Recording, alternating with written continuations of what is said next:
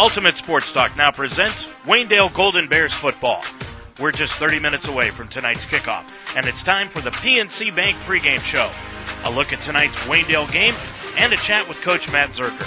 Brought to you by PNC Bank for the Achiever in You. PNC Bank, National Association, member FDIC.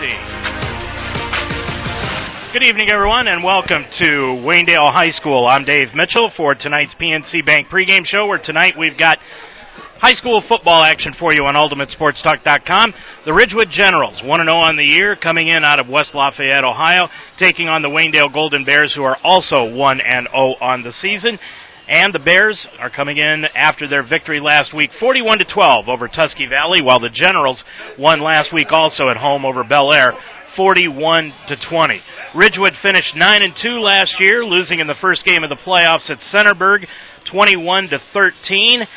And of course, right now we have got some great weather for this one. Earlier today, it looked like the rain might be possibly a problem, but right now, bright sunshine temperatures in the 80 degree marks, and the field looks just in super shape for tonight's game. Joining us here tonight on the PNC Bank pregame show, Pat Mitchell. And Pat, the weather, since we don't have to worry about that, should be a good game between two teams that are extremely fast. Yeah, as you said, uh, weather was obviously a concern earlier in the week and even earlier in the day and maybe even an hour ago. But uh, from what it looks like with the radar and the hourly forecast, seems like it's going to stay away. And and you hit the nail on the head. It's two teams that are extremely athletic, extremely fast um, have some track stars out there playing some football games. So, you know, we expect to see a uh, a nice up tempo game and and see a lot of athletes flying around on the football field tonight. A couple of players that had big games last week. First of all, for the Bears, Antoine Lewis, who scored a touchdown and also had over 100 yards in total offense, a blocked punt and he played an outstanding game, winning our Lem's Pizza Star of the game. But he was outstanding in that one. Yeah, he just uh, he did everything for the Bears, um, and that's as we talked about before last game, that's really what the Bears need is is to find somebody else that can step up and and fill the spot and make plays for for this team, and uh, that's that's what you expect out of your seniors. And a big player that the Bears are going to have to keep an eye on tonight, Trent Harrison, who last in last week's game had over 140 yards rushing, so the Bears are going to have to keep an eye out on him. Yeah, I mean, it, it's tough as as we'll talk in a little bit, but uh, Ridgewood does run the ball a lot, so um, a lot of responsibilities tonight um, based on where the positions are uh, for the Bears defense tonight, and they're they're just going to have to take care of their responsibilities and their guy uh, to be able to keep these guys in check. This is a big game for both teams as far as points are concerned. So both of these teams in Division 5 want to win this one. Last year on September 5th at West Lafayette, Ridgewood defeated Waynedale 30 to 13. The Bears were down 16 nothing at the half and 23 to 6 at the end of 3. And the Generals in that one had 318 yards of total offense. The Bears though ran 26 less plays than the Generals did, as they were 50% on third down conversions. We're going to go over tonight's schedule, the JJ Huddle rankings for this week. We'll interview Matt Zerker, and we'll have a lot more coming up when the PNC Bank pregame show continues right after this timeout. Know how much you're spending and on what each and every month. Know you're on track with your bills and upcoming payments. Know when money is coming in and going out Know managing your finances is a touchdown with PNC Virtual Wallet. Because when you can see your money clearly, you always know where you stand. PNC Virtual Wallet can help you simplify your finances, track and budget your spending, and save for the future. To get started and open a PNC Virtual Wallet today, visit pnc.com slash virtual wallet. PNC Bank, for the achiever in you. PNC Bank, National Association, member FDIC.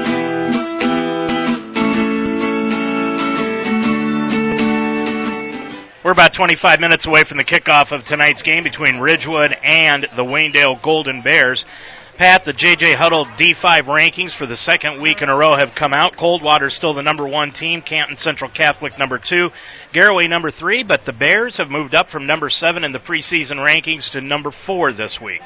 Yeah, um, obviously uh, the people over at JJ Huddle saw something in the Bears, uh, moving them up three spots with uh, really just uh, one week into the season, um, and and only dropping out two teams. So again, they they must have saw something in the win last week, and um, but again, r- rankings mean nothing, but you got to go out on the field and and back everything up, and I'm sure that's what uh, the coaching staff for the Bears keep keeps reminding uh, the players that um, you know they could be ranked as high as you know number one, but it uh, it all doesn't matter as long as they don't take care of things on the field. Right behind Waynedale at number five is Swanton. Then comes Liberty Benton. At seven is Martins Ferry. Columbiana Crestview at number eight. Wheelersburg nine. And Norwayne, Pat, they lost last week, but they move up as they lost to Hubbard, and they move up to number 10. Yeah, obviously uh, they showed that they were a team to be reckoned with, with hanging around with Hubbard and the Division One uh, running back that that they have, but um, not something that you'll normally see them moving up uh, in front of some other teams after a loss. But but nonetheless, again, uh, rankings are rankings, but it's time to go back it up. And Chippewa came in at number 12 after their big victory, and we're going to take a look at the schedule coming up for tonight in just a few moments. But last night, as far as Waynedale athletics are concerned, the Lady Bears, the volleyball team, defeated Northwestern in four games. They won three in a row 25 17, 25 18, and 25 22 after losing the first contest. In girls soccer last night, it was Central Christian defeating Waynedale 3 to 1. Now, tomorrow is the JV game. That'll be at 10 o'clock here. And then comes the, or I should say, down at Ridgewood tomorrow at 10 o'clock. And then the cross country team will be uh, running in the Ashland Invitational. Also in volleyball, Waynedale will be in the Minerva Tri Match. That begins at 10. And there's a girls boys soccer match going on at Northwestern tomorrow. The girls start at 11 and the boys will start at 1 o'clock. That will be tomorrow. Last week, as far as football was concerned, there were some games around the Wayne County Athletic League and the in the Wayne County Athletic League, the teams in the conference went 6 and 2. The only two teams that were beaten were Dalton and Norwayne. Norwayne to Hubbard by 3 and Dalton to Garaway by 21, but Chippewa won big over Wellington. Hillsdale 31, Manchester 7, Rittman 34, Richmond Heights 12, Northwestern 39, Akron North 8, and Smithville defeated Tuslaw 35 to 14. So a good first week, Pat, for the Wayne County Athletic League. Yeah, I mean, obviously, each week uh, that these teams are playing, you you want to see the WCAL, uh, especially in the preseason, go eight and zero, oh, uh, just because later on down the road, if you're able to beat these teams, that's that's more points for you for the playoffs. But uh, again, as you said, a good week in the uh, in the WCAL, and really the two losses were to very quality opponents in in uh, in those two games in uh, Garaway and and Hubbard. So. Um, looks like the WCAL teams are off to a pretty good start. Elsewhere around the area last week, it was Wooster over Firestone 27 to 7. West Holmes defeated Triway 46 to 40. That's Waynedale's opponent next week. They'll be over in Shreve to face Triway. Orrville over Linden McKinley 47 to 13. It was Loudonville 28, Highland 7, and Northwest over Cloverleaf 55 to 8. A couple of notes from last week, Pat, around high school football in the state. Kirtland extended its regular season winning streak to 56 games, knocking off Chagrin Falls in the season opener 24 to 9, and that is one heck of a program Kirtland's got going over the last 10 years. Yeah, it's just a football powerhouse over there, and especially Chagrin Falls usually has a pretty good team, so um, to be able to just keep that going, obviously winning state championships and playing good teams, not just playing patty cake teams, um, it, it's pretty impressive. As far as what else happened in the around the area, it was Warrensville Heights. They went seven overtimes last Friday night before they beat John Marshall in that one. You'd think it was a high-scoring game.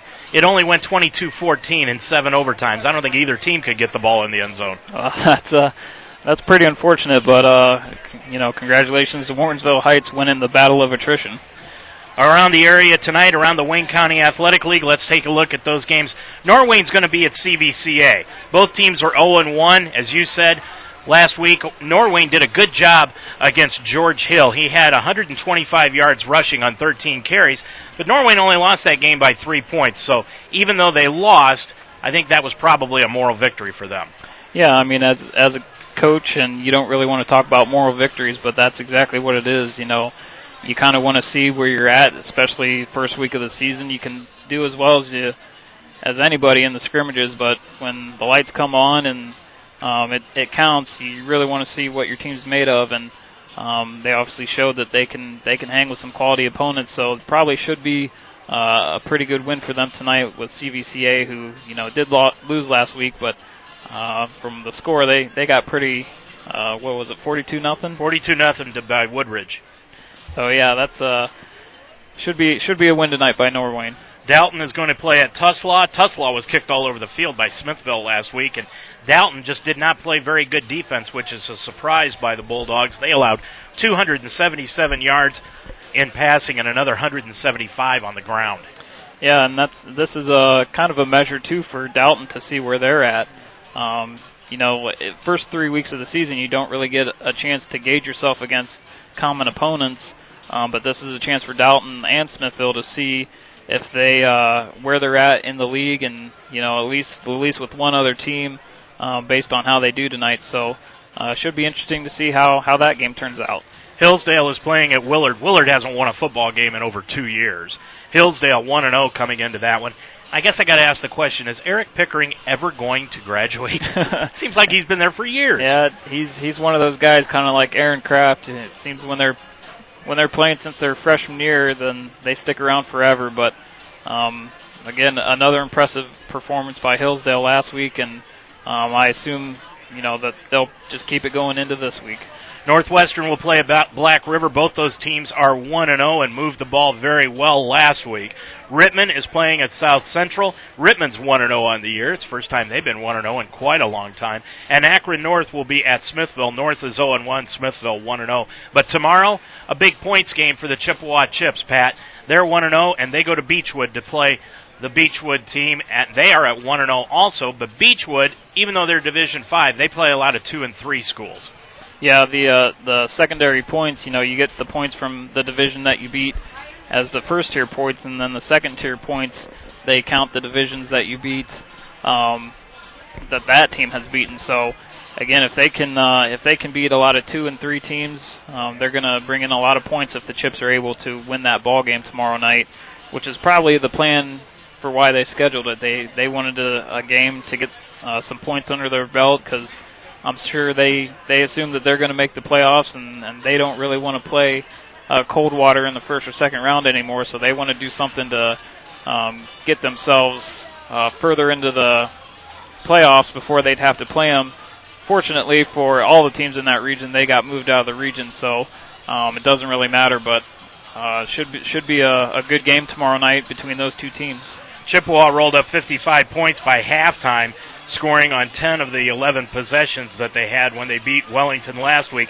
And Beechwood defeated Gilmour Academy 44 to 36. Now, elsewhere around the area tonight outside the conference, Orrville is at Triway, Wooster goes to Wadsworth, Ashland Crestview is at Loudonville, West Holmes in New Philly, and Cloverleaf will be at Keystone. Matt Zerker is next when our PNC Bank pregame show continues after this timeout. Know how much you're spending and on what each and every month. Know you're on track with your bills and upcoming payments. Know when money is coming in and going out. Know managing your finances is a touchdown with PNC Virtual Wallet. Simplify your finances, track and budget your spending, and save for the future. Learn more at pnc.com slash virtual wallet. PNC Bank, for the achiever in you. PNC Bank, National Association, member FDIC. Welcome back to Waynedale. We're back on tonight's PNC Bank pregame show, and with us now is head coach Matt Zerker of the Golden Bears. Matt, last week, big first game. I would say that the first half you probably had to be pretty pleased about, but the second half left just a little bit to be desired. Yeah, I thought the kids really came out of the gate and took care of business early on. You know, they got kind of punched in the mouth with the surprise on side, but the defense stepped up and got a four and out and um, really in the first half we were in complete control on both sides of the ball and played very well. Second half got yeah just a little bit sloppy you might say, and really um, I think we we shut them down the first drive, went down and scored, and then uh, you know as we started to sub and some things happened, just got a little bit sloppy. Could you have asked for anything more from your offense in that first half? You know, probably not. You know, there was one one possession there where we turned the ball over, and obviously we don't want to turn the ball over, and would have liked to finish with points there. But um, super efficient. You know, when you complete uh, what is it, 12 of 16 passing, and um, you know we ran the ball efficiently as well. They were very balanced on both both running and passing. Uh, you know, that's kind of what we hope for. And a positive on that was you played the game without Reed Stanley, your lead running back, and the offense still seemed to click. Yeah, well, that's just a testament to number one how the line played Friday night, and also just about the depth of our skill guys and um, the flexibility of our skill guys. You know, Nick started in the backfield on Friday night, and um, Antoine ran the ball well. Nick ran the ball well. Um, Reed's brother Logan, who got some carries there in the second half, really did a nice job um, at running back. So just a lot of uh, a lot of depth there and a lot of flexibility, which makes it nice offensively. Matt, last week on the interview, you talked about how you wanted the team to be aggressive, especially defensively, and it seemed to take hold because the defensive line for Waynedale, the front four, really played aggressive, swarming defense. Yeah, they were uh, very happy with how they played, and you know the the scheme this year and some of the play calling might be lead them to be more aggressive, which we're hoping, and uh, you saw that saw that carry over Friday night. And, uh, they did a great, great job, especially in the first half, uh, flying around the football. They came out in a little bit different offensive formation than what we were maybe had prepped mainly for, I guess you might say, and uh, had a nice kind of opening drive, but defense bucked up and found a way to get a stop. And um, unfortunately, they did hit us with two big plays there, kind of late in the third and fourth quarter. But overall, the defense played very, very well. You know, Patrick and I brought it up on the broadcast that even though as well as you played and as well as you looked in the first half, there were things in the second half, like you said, that you could go into the game films the next day and be able to correct. Were there some things that you found that you'll be able to correct for this week's game? Yeah, it, a lot of it has to do, you know, the the second guy has to be ready to step up, and you know we had some cramping a little bit Friday night. We had a guy or two that had to step in there and um, you know, just little things. We were blitzing and they didn't pick up the back coming out of the backfield and um, maybe on special teams the one time, uh, maybe twice it happened where we didn't stay in our lanes the way we needed to and break down quick enough. So, you know, some of those things are, you, I don't want to say you chalk up for the first game, but it's, it's hard to simulate all of those things in practice, especially at game speed. And when you only get two scrimmages and basically played a half of real football the way it was set up, um, some of those things occur at a different rate of speed than the kids are used to. So we're hoping to make that jump in some of those areas from week one to week two.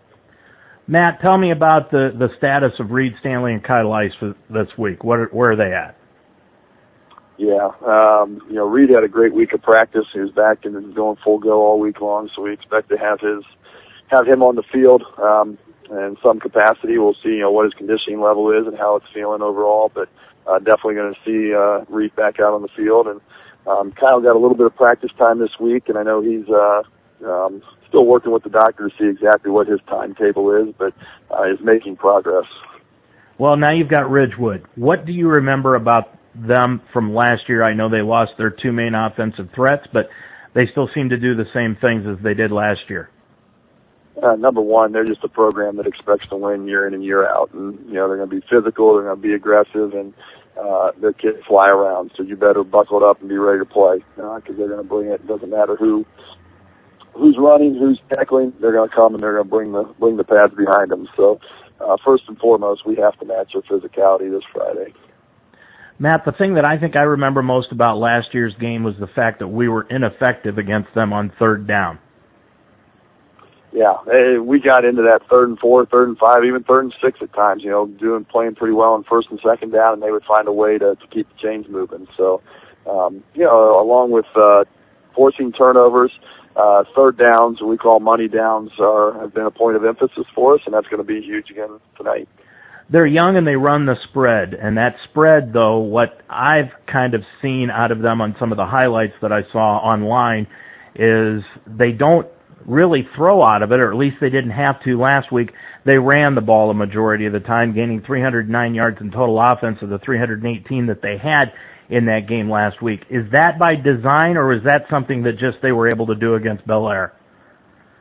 No, I think if you look at their personnel, um, that's by design. And you know, last year we probably gave their passing game more respect. You know, with the new quarterback they had come in, he had a very strong arm um, very capable of throwing, but they ended up, you know, pass. I think they completed one pass against us last year. So, Um, you know, they're spreading you out to run the football is what they're doing. So the quarterback this year, who actually is uh, Coach Slusser's son, the head coach's son, um, very smart kid, very good decision maker, um, solid athlete, not necessarily throwing is a strength of his. So uh, what you saw in the highlights is probably by design.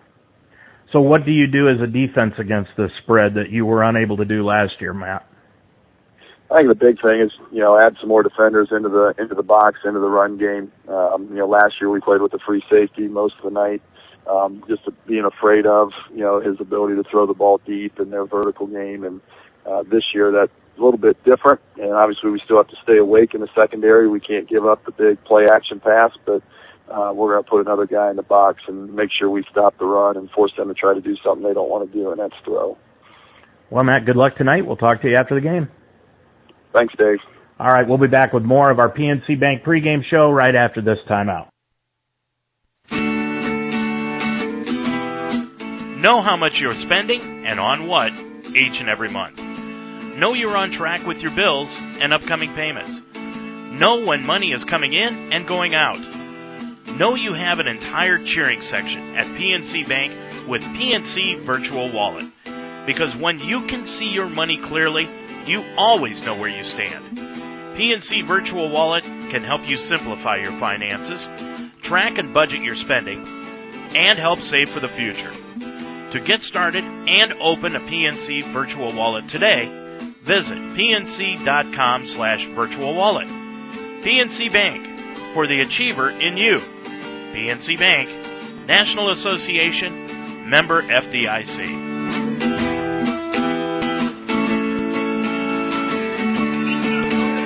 We are just minutes away from the kickoff of tonight's game between Ridgewood and Waynedale. Both teams 1 and 0 on the year. Ridgewood plays in the Inter Valley Conference and Pat, last year the Bears really had a tough time with the spread. You heard Matt Zerker say on the interview plans to put one more man in the box. Do you expect to see him go man to man on the outside receivers and just try to force them to throw the ball? I would think so. Yeah. Um, he knows that he's got some pretty good athletes on the outside at his corner positions and uh, even as free safety. So I think uh, that's the plan. He's just going to go man to man on the outside, force them to, as he said, do something that they don't want to do or aren't very comfortable with, and uh, see if they can make plays like that. If they do, then you got to take your hat off to them. Well, John Slusser is the head coach of the Ridgewood Generals, and his son, as you heard Matt say, is the quarterback Jet Slusser, a six foot, 161 pound junior. And they are athletic and speedy. They've got two of the four by 100 state championship relay teams on this squad Billy Bailey and Michael Kelly. But Waynedale is no slouch when it comes to speed, Pat. Yeah, as, as we know, we, we have some speed ourselves. You know, I mean, you got to start if you're going to stick with track. You got to start with Antoine Lewis, who uh, placed third at the state uh, for the 400 meter dash, and um, Titus Bixler was part of the uh, 4x2 as, with Antoine Lewis that set a school record. So, um, and then as you know, we got uh, athletes that don't play track, and uh, Nick Strasball, um, Reed Stanley, who uh, who are just you know burners out there. So. As we said before, it should be a, a good game to watch as far as just a lot of athletes and a lot of speed out there tonight. And remember Caleb Tingle last year, boy, he was a thorn in the side of the Bears. Yeah, just a, a very shifty uh, runner, and as you said, uh, a move in from Coshocton, and just somebody that the Bears had trouble keeping down. As far as running, well, junior running back Trent Harrison had 16 carries, 146 yards last week for the 1 0 Ridgewood Generals, who are also ranked number 25 this week according to the J.J. Huddle Division 5 rankings. The Waynedale Golden Bears, they're number 4, 1 0 in their season. Matt Zerker in his 10th year, 51 wins in his career against 44 defeats. Ball movement tonight for the Bears, very, very important. They need to be able to accomplish what they did last week. It'd be nice to see if this team could go another game without punting. Yeah, that was uh, something I didn't even realize, and I asked you before the game, and you confirmed it. But um, yeah, as you said, just moving the ball down the field, doing what you want to do, um, and, and really setting the tone, especially early. Um, I look for the the Bears to try to get that 50-50 balance, um, but maybe uh, when they need a big play, probably go to the air because uh, last week in their lo- or in their win against Bellaire, um, Ridgewood did give up three uh, touchdowns through the air. So um, you know that that may be a, a weakness on their team uh, as far as the secondary is concerned. And I think it's very important that the Bears on defense play as aggressive this week as they did last week. Yeah, they uh, as as we've talked about, they're going to stack the box and and they can't be afraid to get in there and and uh, hit somebody. I mean, the, they got some pretty big boys on the line, but we're going to have to use our quickness and and just get in there and and be sure tacklers tonight. What do you see as the key for Waynedale in this one? Uh, I mean, defensively, they got to stick to their responsibilities. Um, with the spread offense, you you got you got your responsibilities and and the option looks and um, certain positions are are keying on on a certain guy, so you can't get can't get yourself blocked, and and you gotta gotta keep your responsibilities. Gotta harness the emotion, the and the adrenaline, and and just stick to stick to the game plan. And offensively, uh, that's the same. Just they they have a good game plan. Stick to the game plan and make sure you execute. And as far as Ridgewood is concerned, they need to have as much success this week running the ball as they did last week against Bellaire and convert the third downs that they did last year against Waynedale and do that here tonight. Reed Stanley's going to play, so's Kyle Ice. We've got a great crowd coming in here at Waynedale High School. I'm Dave Mitchell with Pat Mitchell. We've got Waynedale Golden Bear High School football for you next on UltimateSportsTalk.com. You've been listening to the PNC Bank pregame show, brought to you by PNC Bank, for the achiever in you. PNC Bank, National Association, member FDIC. The kickoff is next on UltimateSportsTalk.com.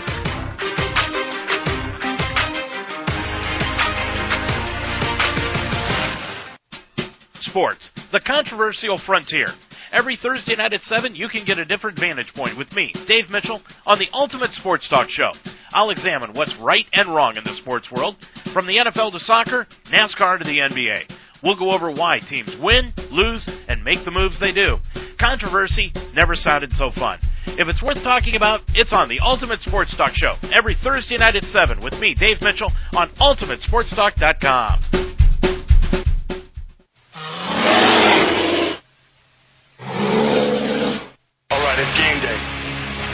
got one job to do. That's win. That means you stay focused for four quarters. Know your assignments and finish on every play. Don't be looking for shortcuts and don't even think about making excuses. Because if you want the W, you're going to have to earn it. UltimateSportsTalk.com now presents Waynedale Golden Bears High School Football.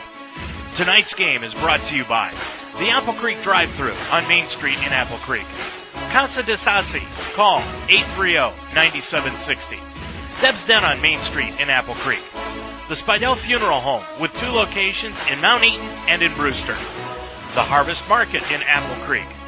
Murphy's Promotions. Call 464-1970. The Fire and Ice Pub, just west of Fredericksburg on County Road 192. Miller Custom Exteriors. Call 695 4905. Dutch Quality Stone in Mount Eaton. And by the Shout Brothers Farms. Now let's go to the stadium for tonight's Waynedale Golden Bears High School football game.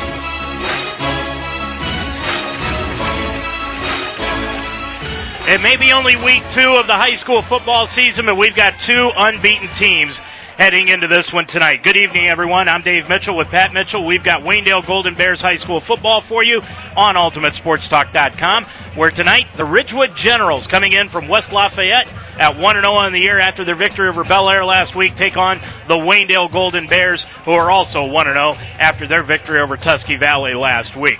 The Bears, under head coach Matt Zerker, while the Ridgewood Generals come in after a playoff berth last week under head coach John Slusser. Two very speedy teams here tonight, Pat. And Reed Stanley and Kyle Ice are back for the Bears in this one. Yeah, that's good news uh, for the Bears tonight, especially to establish the running game if they are trying to go to the pass game, because that's that's exactly what you want to do. Any team that wants to pass the ball, you want to establish at least a little bit of a running game first. So um, that's that's big news for the Bears. Well, it looks like we're going to get this one underway early, and when I tell you who the officials are, you'll understand why. Ron Fuller is our head referee, so we expect a very quick and efficient game here tonight. The umpire, Don Coleman, the line judge, Matt Carifer, the linesman is Jason Schneider, and the back judge is Jeff Zank. Ridgewood will kick off as the Bears won the coin toss and elected to receive and not to defer. And that's a surprise, Pat. Yeah, obviously, uh, Coach Zerker wants to uh, try to establish this game early. You know, one thing he told us last year after the loss was he just felt felt like his team got punched in the mouth and didn't respond. So that's probably something that he's going to look to do is is punch Ridgewood in the mouth and, and see how they respond. Well, a great crowd here tonight in Apple Creek, Ohio. Glad to have you along on Ultimate Sports Talk. Set to kick this one off for the Ridgewood Generals is a freshman, Keith Claxton. Back set to return, Nick Strasbaugh, Isaiah Menue, and Antoine Lewis. Ridgewood going from right to left, and the kick is going to be taken in by Antoine Lewis at the 22, to the 25, to the 30, to the 35, and he's going to be tripped up and down at the 37 yard line after a return of 15 yards on the play, and the Bears will take it over first and 10 at their own 37 yard line. Brevin Reeby is the quarterback for the Bears. For the in the backfield, it will be Reed Stanley starting here tonight for Waynedale. Going out wide left is Bixler. Now Strasbaugh is going to line up in the slot. Waynedale going with the spread offense also. Antoine Lewis is out wide right, and now he moves in motion behind Brevin Reeby, who's in the pistol, and now a flag by the linesman, and it will be a legal procedure against the Bears. So right away, the Bears get hit with a penalty. Uh, obviously, uh, not the way you want to start. Uh, we kind of saw that last week too. Some broken plays and uh, penalty to start off the game. So um, Bears kind of digging themselves into a, a slight hole early. Aaron Spidell will come out wide right. Antoine Lewis slot right. Bixler is out wide left and Strasbaugh is slot left. Reed Stanley making his first start of the year after missing last week's game in the pistol behind Brevin Reeby. Handoff goes to Stanley right up the middle, cuts it to the 35 out to the 40 yard line. So a gain of seven yards on the play for Reed Stanley on his initial carry. And it'll bring up second down and call it eight yards to go. We've just begun here from Apple Creek. Both these teams 1 0 on the year, ball resting at the 40 yard line. And early Reed Stanley already shows the impact that he has for this Bears offense. Stanley behind Reeby in the pistol, moving a motion to Strasbaugh. Strasbaugh is going to get it, led by Stanley around the left hand side, but he's tripped up and downed on that left hand side by the left outside linebacker, Casey Bethel. Bethel, a junior, 5'9", 181 pounds. That defense for Ridgewood, pretty much the same as what they had last year. They start three seniors and seven juniors, but they're very, very light across the front line. They average 211 pounds. Yeah, that that last play uh, just didn't couldn't really develop. The Bears uh, didn't get the edge to uh, be able to block to let that play do anything. So it'll bring up third down and 10. 10:40 left to go in this first quarter of play. We've just begun. Ball resting at the 37-yard line of Waynedale. Reeby out of the shotgun, looks back, throws under the right flank, complete to Strasbaugh. He's got the first down at midfield and run out of bounds at the 49-yard line. 14 yards on the reception to Nick Strasbaugh, and the Bears have their first first down of the night. Nice route, nice uh, grab by by Nick there, and uh, Brevin put the ball right on the money where it needed to be. Waynedale with the ball in Ridgewood territory at the 49. Reeby in the shotgun goes out left hand side to Strasbaugh. He's complete at the 50, cuts to the 40 to the 35, and he throws an elbow and gets thrown out of bounds as he tried to stiff elbow one of the Ridgewood defenders on that left hand side, that being Braden Smith, a junior. So a gain of call it 17 on the reception. And it gives Waynedale another first down. Nick just wanted to let the defender know he was there. And he did. Ball resting at the 34 yard line of Ridgewood. Reeby, handoff to Stanley on the crossbuck, cuts to the 35 to the 25, down to the 20 yard line. Big hole made by the left side of that Waynedale offensive line. Gain of, call it 14 yards on the play for Reed Stanley. That offensive line, Anderson at left tackle, Ty Straits at left guard, Christian Warner at center, Sam Farrar at right guard, and Ben Farrar at right tackle. Ball resting at the 20. 10-10 to go in the first quarter. Reeby out of the pistol. Right behind him is Stanley. Moving in motion is Lewis. Sets up behind Reeby, and now a flag on the play, and it will be a movement penalty on Waynedale, so that will knock them back five yards. So right away, Waynedale has had two penalties here in this first quarter of play, and the referee, Ron Fuller, tells Matt Zerker that Christian Warner moved the ball. So the clock continues to run. We're under 10 minutes to go in the first quarter. Pistol formation. Now Strasbaugh lines up. They've got trips out to the right hand side. Reeby out of the pistol. Now Strasbaugh goes back, sets up behind Reeby. Hand off to Strasbaugh right up the middle. Cuts it to the 15, to the 10, to the 5. Touchdown! Strasbaugh with his fourth touchdown of the year. 25 yard run for Nick. And the Bears are on top of it with 9.37 to go in the first quarter. 6 to nothing. Pretty good hole again opened up on the left hand side. Uh, Nick stiff armed the linebacker and beat the secondary to the end zone. So, really, minus the penalties, really a pretty good opening drive for the Bears. Great offensive drive for the Bears. Jarrett Wanzik will come in to attempt the extra point. Reeby the holder. Kick is up, and the kick is a low line drive one, and it is no good off to the right. 9.37 to go in this first quarter of play from Waynedale. Your score. It is the Bears 6, Ridgewood nothing. Need a satisfying snack on the go? In your car and don't want to stop long? For over 25 years, the Apple Creek drive-thru has been servicing the public and been a supporter of Waynedale athletics. Like the Bears, the Apple Creek drive-thru has a history of tradition and hard work. Just stay in your vehicle and cruise in. At the Apple Creek drive-thru, every beverage and snack need is met with prompt, courteous service. Located at 23 Main Street in downtown Apple Creek, Art Weaver at the Apple Creek drive-thru wishes the Waynedale Golden Bears the best of luck. Exceeding your expectations is what the Spidell Funeral Home strives for. Every day, the Spidell Funeral Home proves what matters most. They've been family owned and operated for over 125 years, so they understand. When you come in, the Spidell Funeral Home will walk through the process with you. And trust your family with their care. The Spidell Funeral Home. In two locations, on Main Street in Mount Eaton and on Chestnut Street in Brewster. The Spidell Funeral Home. Just like family, they're when you need them. Well, another touchdown by Nick Strasbaugh. He's got four on the year, and the Bears are on top of this one 6 0 with 9.37 to go in the first quarter of play. As we said, uh, really a, a, pretty easy opening drive for, for the Bears. Got a lot of holes, which is uh, something they didn't get as much of last week, but um, a good start for, for the skill players and the offensive line.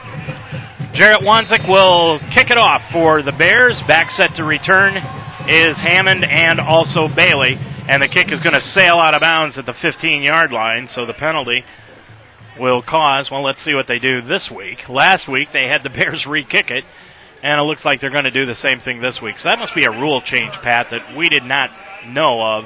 Uh, looks like they're going to take it at the 40. All right, now they will take it at the 40. So, third penalty of the game against Waynedale in this one. Actually, 35. So yeah, must must have been changed. They changed the yardage and gave them the option to decline that penalty. Well, technically you accept it, you just get the yardage then. So coming out for the Ridgewood Generals, it'll be Jet Slusser, the junior. He's number one. In the backfield with him is Trent Harrison, who had 146 yards rushing last week. He gets the handoff, breaks it off the right hand side. He is hit. Fumble on a play, picked up by Spidell. He's going to run it in from the 20 for a touchdown. Harrison coughed it up on the right hand side, and Aaron Spidell picked up the fumble recovery, and the Bears now lead it 12 to nothing on the 20 yard scamper by Spidell. It'll officially be 40 yards, but he picked it up around the 20 and ran it in. What a, a great play.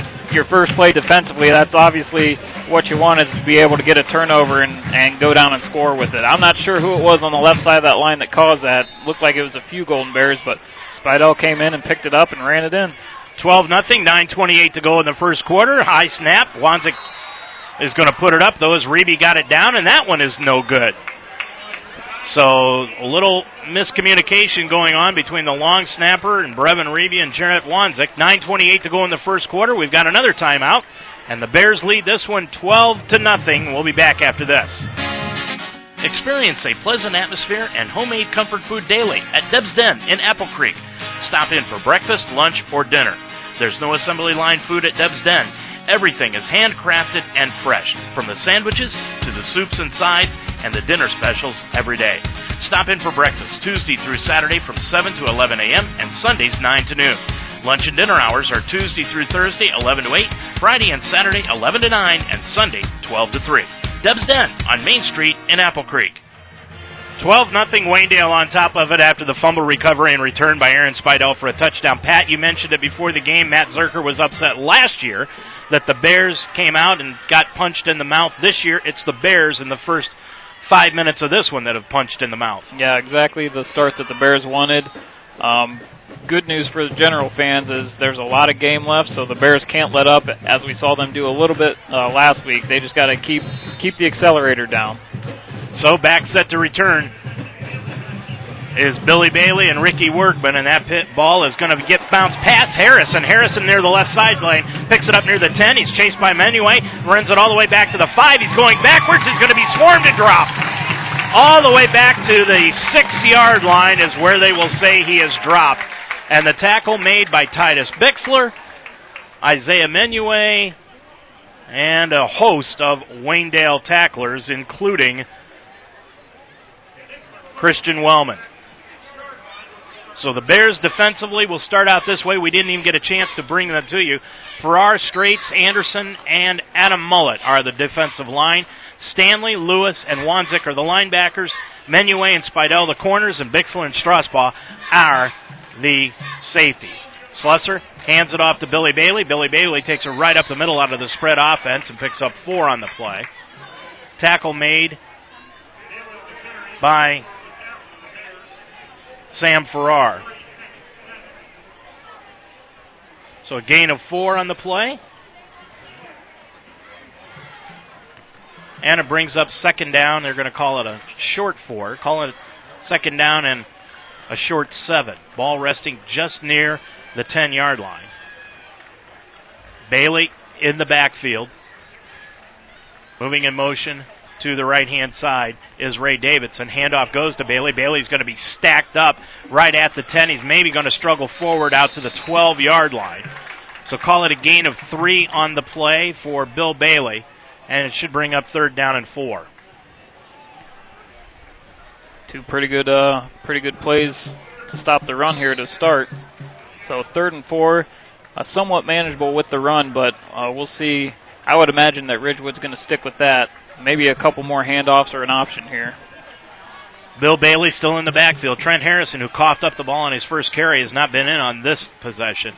Jet drops back. Slusser looks out to the right, tipped at the line of scrimmage into the hands of the intended receiver, Bryce Hammond. But Hammond, because it was tipped at the line, couldn't get a handle on the ball. So the incompletion, first attempt at passing on the night for Jet Slusser, falls incomplete. And with 7.58 to go in this first quarter of play, it'll be punting time for Ridgewood. Punting the ball away will be Jarrett Slusser. Slusser, he's the sophomore, and he gets a low line drive kick. Strasbaugh is going to pick it up at about his 42, cuts to the right, now to the left, back to the right, across the 35, down to the 31 yard line. So a return of, call it seven yards on the punt return by Nick Strasbaugh, and the Bears will take it over. First and 10 at the Ridgewood 31 yard line, and they've got a chance here in this first quarter to put another nail in the coffin of Ridgewood. Yeah, I mean, great field position here, starting at the 31 yard line. Um, so, I mean, this what more could you ask for if you're part of the the Waynedale football team and coaching staff as as far as the start is concerned? Bears come out after huddling on the sideline. Spidell and Lewis are out wide right. Bixler and Strasbaugh in the slot on the left hand side. Reed Stanley lines up behind Brevin Reeby in the pistol. Moving in motion is Strasbaugh to the near side. Fake handoff to Stanley. Throw to middle of the field to Spidell to the 10 to the 5. Touchdown! Quick strike, 31 yard touchdown reception by Aaron Spidell. And the Bears are now on top of this one by a score of 18 to nothing. Well, if you're uh, if you're over there on the opposite sideline in Ridgewood, you're you're finding out where the pause button is and the and the restart button for this game. This is not the way that they wanted to start. Not at all. 18 nothing Bears on top of it. And now they'll go for two. Strasbaugh is going to work out of the Wildcat. So the Bears will go for two. Moving in motion is Antoine Lewis. Hand off to Lewis. Lewis around the right side gets a block, cuts it to the five, down to the one. As he struggles forward, it goes into the end zone. Picked up by Reed Stanley for the score. Lewis fumbled the football into the end zone, and Reed Stanley was standing right there, picked it up, and converted the two points. So the Bears are on top of it, 20 to nothing, with 7:41 left to go in this first quarter. Well, a, a small mistake there, but you know the Bear, we've seen the Bears have some mistakes here, but they're not things that are are really hurting them so far. But um, things that you'd still like to clean up with the false start penalties and the fumble there, but all in all so far, just a great start. Um, this this not is e- not even five minutes into the game, you're up three touchdowns. Reed Stanley, two carries, 21 yards. Nick Strasbaugh, two carries, 22 yards. Brevin Reeby, three for three passing for 62 yards. Strasbaugh has caught two passes for 31 yards. Aaron Spidell, a catch, 31 yards and a touchdown. Bears on top of it, 20 to nothing with 7:41 to go in this first quarter. At halftime, we're going to look at the Ohio State Virginia Tech game coming up Monday night on our Apple Creek Bank halftime show. I mean, this is uh this is kind of shocking. I mean, we knew it would it would be a good game. We knew that we had a, a pretty good team, but they've just come out uh, ready to go tonight. The the Bears have, and looking over at that sideline, the Generals look like they're a little bit shocked. Obviously, you would be. They they've had the ball twice and only ran four plays. 7:41 to go in this first quarter.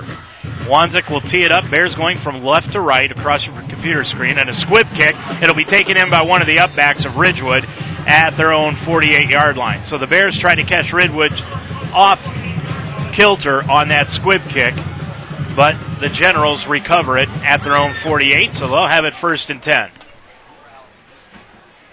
And let's see what the Generals can do now. Trent Harrison fumbled the football on their first possession, and he didn't come in on the second one. Now Harrison is in, and so is Bailey, and Bailey's going to line up in a slot. Harrison is in the backfield out of the pistol by Jet Slusser. Coming in motion now is Bailey. Handoff goes to Bailey around the left hand side to this side, cuts into the 50, drug down at the 48 yard line. Tackle on the play by the Bears, Sam Farrar. Antoine Lewis in that tackle too just did a great job to uh, make Bailey go out on the perimeter even a little bit more than he wanted to by getting off his block and uh, sustaining the edge. So call it a two yard gain on the play for Bailey. He's got three carries, nine yards. Ball resting at the 49 yard line of Waynedale. Second down and a short eight yards to go. Moving in motion is Bailey to the near side. Slusser's going to keep it himself, runs it right up the middle, and he's going to be hit and dropped by Antoine Lewis again, and also one of the upbacks again, Tristan Anderson and Ty Straits. So Slusser with his first carry of the night picks up nothing. And it'll bring up third down. I guess they're going to give him about a yard. And it'll bring up third down and call it a long seven yards to go. Passing situation here. Pistol formation, receivers out wide on both sides. Ridgewood sticks with that spread offense. Slusser drops back, looks upfield, throws out to the right hand side, and it will be knocked away and almost intercepted by Nick Strasbaugh at the 42 yard line, but it falls incomplete. And the Bears hold Ridgewood. Slusser now 0 for 2 passing, 6.15 to go in this first quarter, and it'll be punting time for John Slusser and the Ridgewood Generals. Coming in to punt the ball away, Tyler Caudy. Caudy, a sophomore, 5'8, 156 pounds. He's back set to punt the ball away from his own 49 yard line, 40 yard line. Strasbaugh back at his own 20. He's going to let it sail over his head on a great punt, and it's going to roll dead at the 10 yard line and be down there by Keith Leindecker. So the Bears will take it over first and 10 from their own 10 yard line. Worst field position they've had in this one with 6.05 to go still in the first quarter. And again, not even halfway through, and Bears are up three touchdowns now. Um, pretty pretty good first two, well, technically three defensive stands uh, for the Bears, and uh, they're going to look to have a great offensive series here, go 90 yards and punch it in again. Raby out of the pistol. Spread formation for the Bears. Two receivers out wide on both sides. Now Lewis moves in motion. Handoff up the middle to Stanley. Cuts it inside the 10 and outside to the 12 yard line for a gain of two on the play. Stanley now three carries, 23 yards unofficially in the ball game. Bears as a team, just quickly, have got about 46 yards rushing in this one in the first quarter and 62 yards passing. So they're almost at 100 total yards of offense, and we haven't even reached the five minute mark of the first quarter. Moving in motion is Lewis. He gets the handoff around the left hand side, cuts it inside the 15, tripped up and down at the 18 yard line. So a gain of six by Antoine Lewis, his first carry of the night, and it'll bring up third down and call it two yards to go. Just a great start by the Bears. And they need to keep this one going. We talked about it last week, Pat, that they didn't show the killer instinct in the second half. They need to show it here tonight. Raby out of the pistol. Moving in motion as Strasbaugh sets up behind Raby. Handoff goes to Stanley right up the middle. He's going to take it to the 20. He's going to be close to the first down, but I think where they've got him spotted, he's going to be just shy of it, and it will bring up fourth down. And if you're Matt Zerker, do you punt the ball for the first time this year, or nope, they're going to give him the first down? I would, would have thought it would have been close enough for a measurement, but ball's sitting right, the nose of the ball sitting on the line, and that's where the yard marker was. So they gave it to him. Bears in the hurry up as the yard markers get set. Reeby throws it out into the right flat to Lewis, and it was a short pass, bounce to Lewis, incomplete. First incompletion of the night by Reeby. I just don't think he think he was in too much of a hurry, Pat. He just didn't have a good handle on that ball. Yeah, maybe the the hurry to the line might have just got him a little uh, a little hurried himself, but um, really one of the only negative plays so far. Pistol formation. Now Aaron Spidell is going to line up. They've got the trips out to the left hand side. They line up in a wishbone. Reeby with the slap of the hands, handoff up the middle. Now Reeby's going to keep it, fake the handoff to Stanley. Reeby across the 25 out to the 30. A gain of 11 for Brevin, and it's a first down for the Bears. Just churning those legs. Got knocked off a hit, and uh, he just kept his legs going. That is the fifth first down of this game for the Bears. 4:31 to go in the first quarter. Waynedale on top of it, 20 to nothing. Stanley back behind Reeby in the pistol. Moving in motion to Strasbaugh, sets up behind Reeby. Reeby, fake handoff to Stanley, throws out to the left sideline to Spidell, complete at the 35 to the 40, and he's going to be spun out of bounds. On the play, tackle made by Ray Davidson and Cole Lillibridge. So call it a gain of eight on the reception. Second one of the night for Aaron Spidell. And it brings up second down and a short two. Bears need to get to the 41 yard line. Ball just shy of the 40. Reeby out of the pistol, moving in motion is Strasbaugh. Fake handoff to Nick. Reeby looks down the left hand side, now has to run out of the pocket, and he's going to be hit and dropped behind the line of scrimmage by Tanner Shaw. Shaw, the left outside linebacker, 6'5, 243 pound senior, picks up the sack. Yeah, just uh, wasn't able to get enough time to uh, let the. It looked like Purdy and, and Lewis running their routes. He just didn't get enough time to let them finish their routes. Loss of five takes it back to the 34. Third down, call it six yards to go. Again, the spread out of the pistol. Reeby gets the snap, fake handoff, looks out to the left, rolls out to his left, squares up, throws it out to the left side, and just threw it away. He was under heavy pressure the last two plays.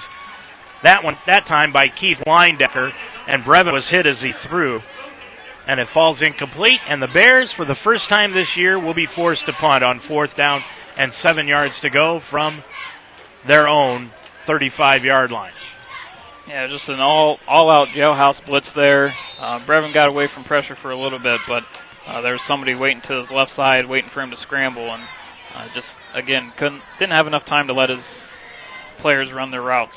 Bill Bailey back set to return with Trent Harrison. 3:31 left to go in this first quarter. Wanzik gets the punt away. It's a sideways kick, hits at the 43-yard line, bounces in front inside the 40 and down at the 37-yard line. So a 39-yard punt on the play by Wanzik. And Ridgewood will set up shop at their own 37 yard line with 3.23 left to go in this first quarter. Bears on top of it 20 to nothing. Jet Slusser, the quarterback, for his father, John Slusser, and the Ridgewood Generals. They run the spread offense also. Numbers this year are a lot easier to read than they were last year on their home uniforms. Fake handoff. It goes to Bailey. Bailey around the right hand side, and he cuts it up to the 38 yard line for a gain of one on the play. Tackle made by Titus Bixler. So a gain of one on the play by Bailey. And it brings up, oh, check that. They're going to give him four yards on the carry. Wow, that didn't look anywhere near four yards, but they take him out to the 40, and it'll bring up second down and six. Harrison now the single setback, as Slusser is going to line up under center for the first time. Handoff goes to Harrison. Harrison right up the middle, straight up the gut, across the 45, out to the 47 yard line. He's close to the first down after a gain of seven yards. And I think he's paid his penance because that is the first carry he's had since he fumbled on the initial carry of the game. Yeah, just a uh, a downhill run there for, as you said, uh, Slusser lined up under center, and Harrison was able to get downhill, and that may be what he's best at is just getting downhill and, and not making moves.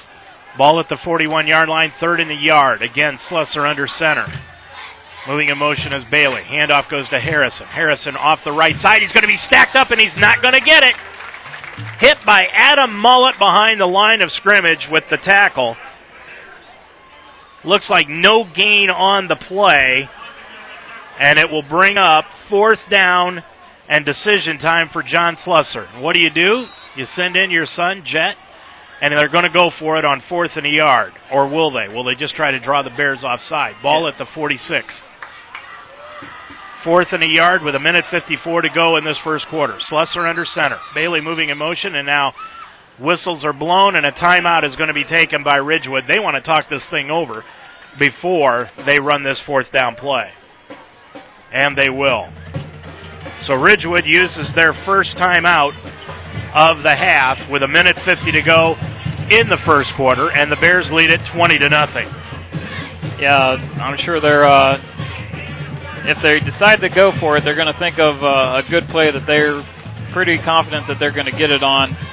What you got to be talking about now too is if we don't get it, we give Waynedale some pretty good field position again, and uh, we're already down 20 to nothing. It has the opportunity to be down, you know, 27 to nothing uh, by the time before the first quarter is even over. So uh, we'll see what they do coming out here. Well, after their first time out, they'll have two remaining here before half. Harrison is going to line up. They're going to go back under center with Slusser, the quarterback. He'll line up under center. Now he goes over and talks to Bill Bailey. Coming out wide to the left hand side is Braden Smith. Bryce Hammond is slot right. Slusser under center. Turns around, hands it off to Harrison, right up the middle. He's going to be stacked up. He is close, but I don't think he got it. I don't think he got it either. Nice play by the interior of the Waynedale defense. Let's see where they spot it. And he didn't get it. He did not get it. He had to get just outside the 46 yard line, and it is shy of the 46. Yeah, they're going to do their due diligence and measure, but I agree with you. I don't think he got it. Well, we'll see what happens here. They've got it marked just at the 46. He had to get outside the 46 from my line of sight to get it. As they bring out the sticks and they'll measure this one. And he did not get it. He's shy by the length of the football. The Bears take it over. First and 10 at their Ridgewood 46 yard line. What a big defensive stand by the Bears on that fourth and a yard.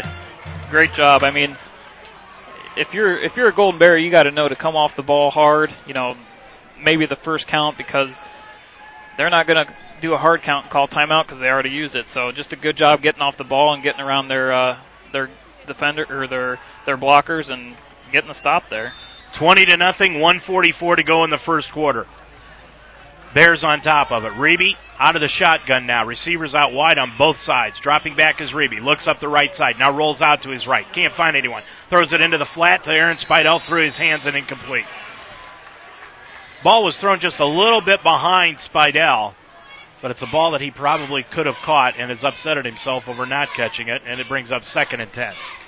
Just saw the growth there by Brevin Reeby from last year to this year. Antoine was wide open on a post, but Schlesser came off of Spidell and went on to Antoine. You know, that's a throw last year. He probably would have tried to fit in and might have got it intercepted. So, good job by Brevin to cause not get the turnover there. Reeby throws it out into the flat to Strasbaugh, makes a tackler lose his tackle, cuts inside the 45 down to the 44. They're going to mark him down at the 45.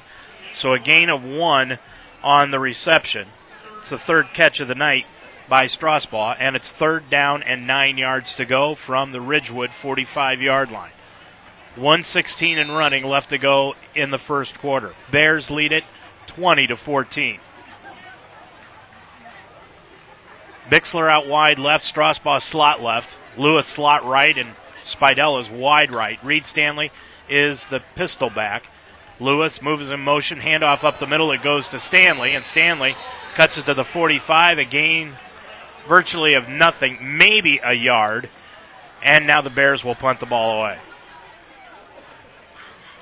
So call it maybe a yard on the gain. It brings up fourth down and nine yards to go. 35 seconds and running. And Jarrett Wanzik will come in and punt the ball away. He's already punted once here this evening for 39 yards. Back set to return Bailey and Harrison set back at their own 10. Ball is snapped, goes to Reeby. Reeby on the fake, throws it up the field to complete to Nick Strasbaugh at the 27 yard line. 18 yard reception from Brevin Reeby to Nick Strasbaugh, and the Bears have first down. And that was something that the Bears had already had planned because Coach Zerker sent the punt team out there real quick and uh, he probably told them, you know, be ready for this fake. That's obviously something that they've worked on and, and obviously paid off. And that will do it for the first quarter of play as the clock is going to run down five seconds, four seconds. That'll be the end of the first quarter of play here from Waynedale. And your score at the end of one. It is Waynedale 20, Ridgewood nothing. When it comes to cheering on your team, chips and dip don't cut it. So build a better game plan. One that starts with tender, juicy pork Kick things off with a pork tenderloin and sausage flatbread. Serve a slam dunk with sweet and spicy pork kebabs, or hit it out of the park with hearty pork meatball sandwiches. With pork, there are countless ways to keep game day going strong. Find more winning ideas at porkbeinspired.com. Brought to you by Shop Brothers Farms and the Northeast Ohio Pork Producers.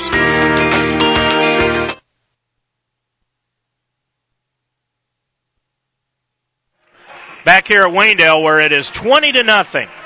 Bears on top of it here in this first quarter of play, and it has been an outstanding quarter of football if you're a Waynedale Golden Bear fan, not so much if you're a Ridgewood General fan. Now, exactly as you're saying, uh, Ridgewood uh, got punched in the mouth. They're responding a little bit now, but uh, great field position again on the 27 yard line to open up the second quarter. Bears had six first downs in that first quarter of action. About 60 yards of rushing, 89 yards of passing.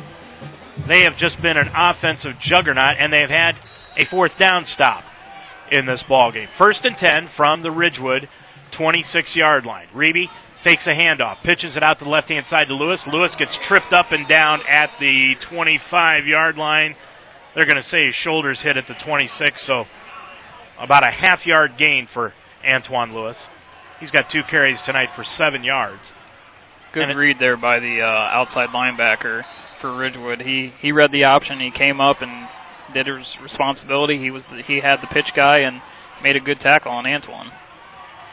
Second down and a long nine yards to go. Reed Stanley is the deep back out of the pistol. Receivers out wide on both sides. Reeby hands it off to Stanley. Stanley cuts it right up the middle, takes it down to the 22 yard line.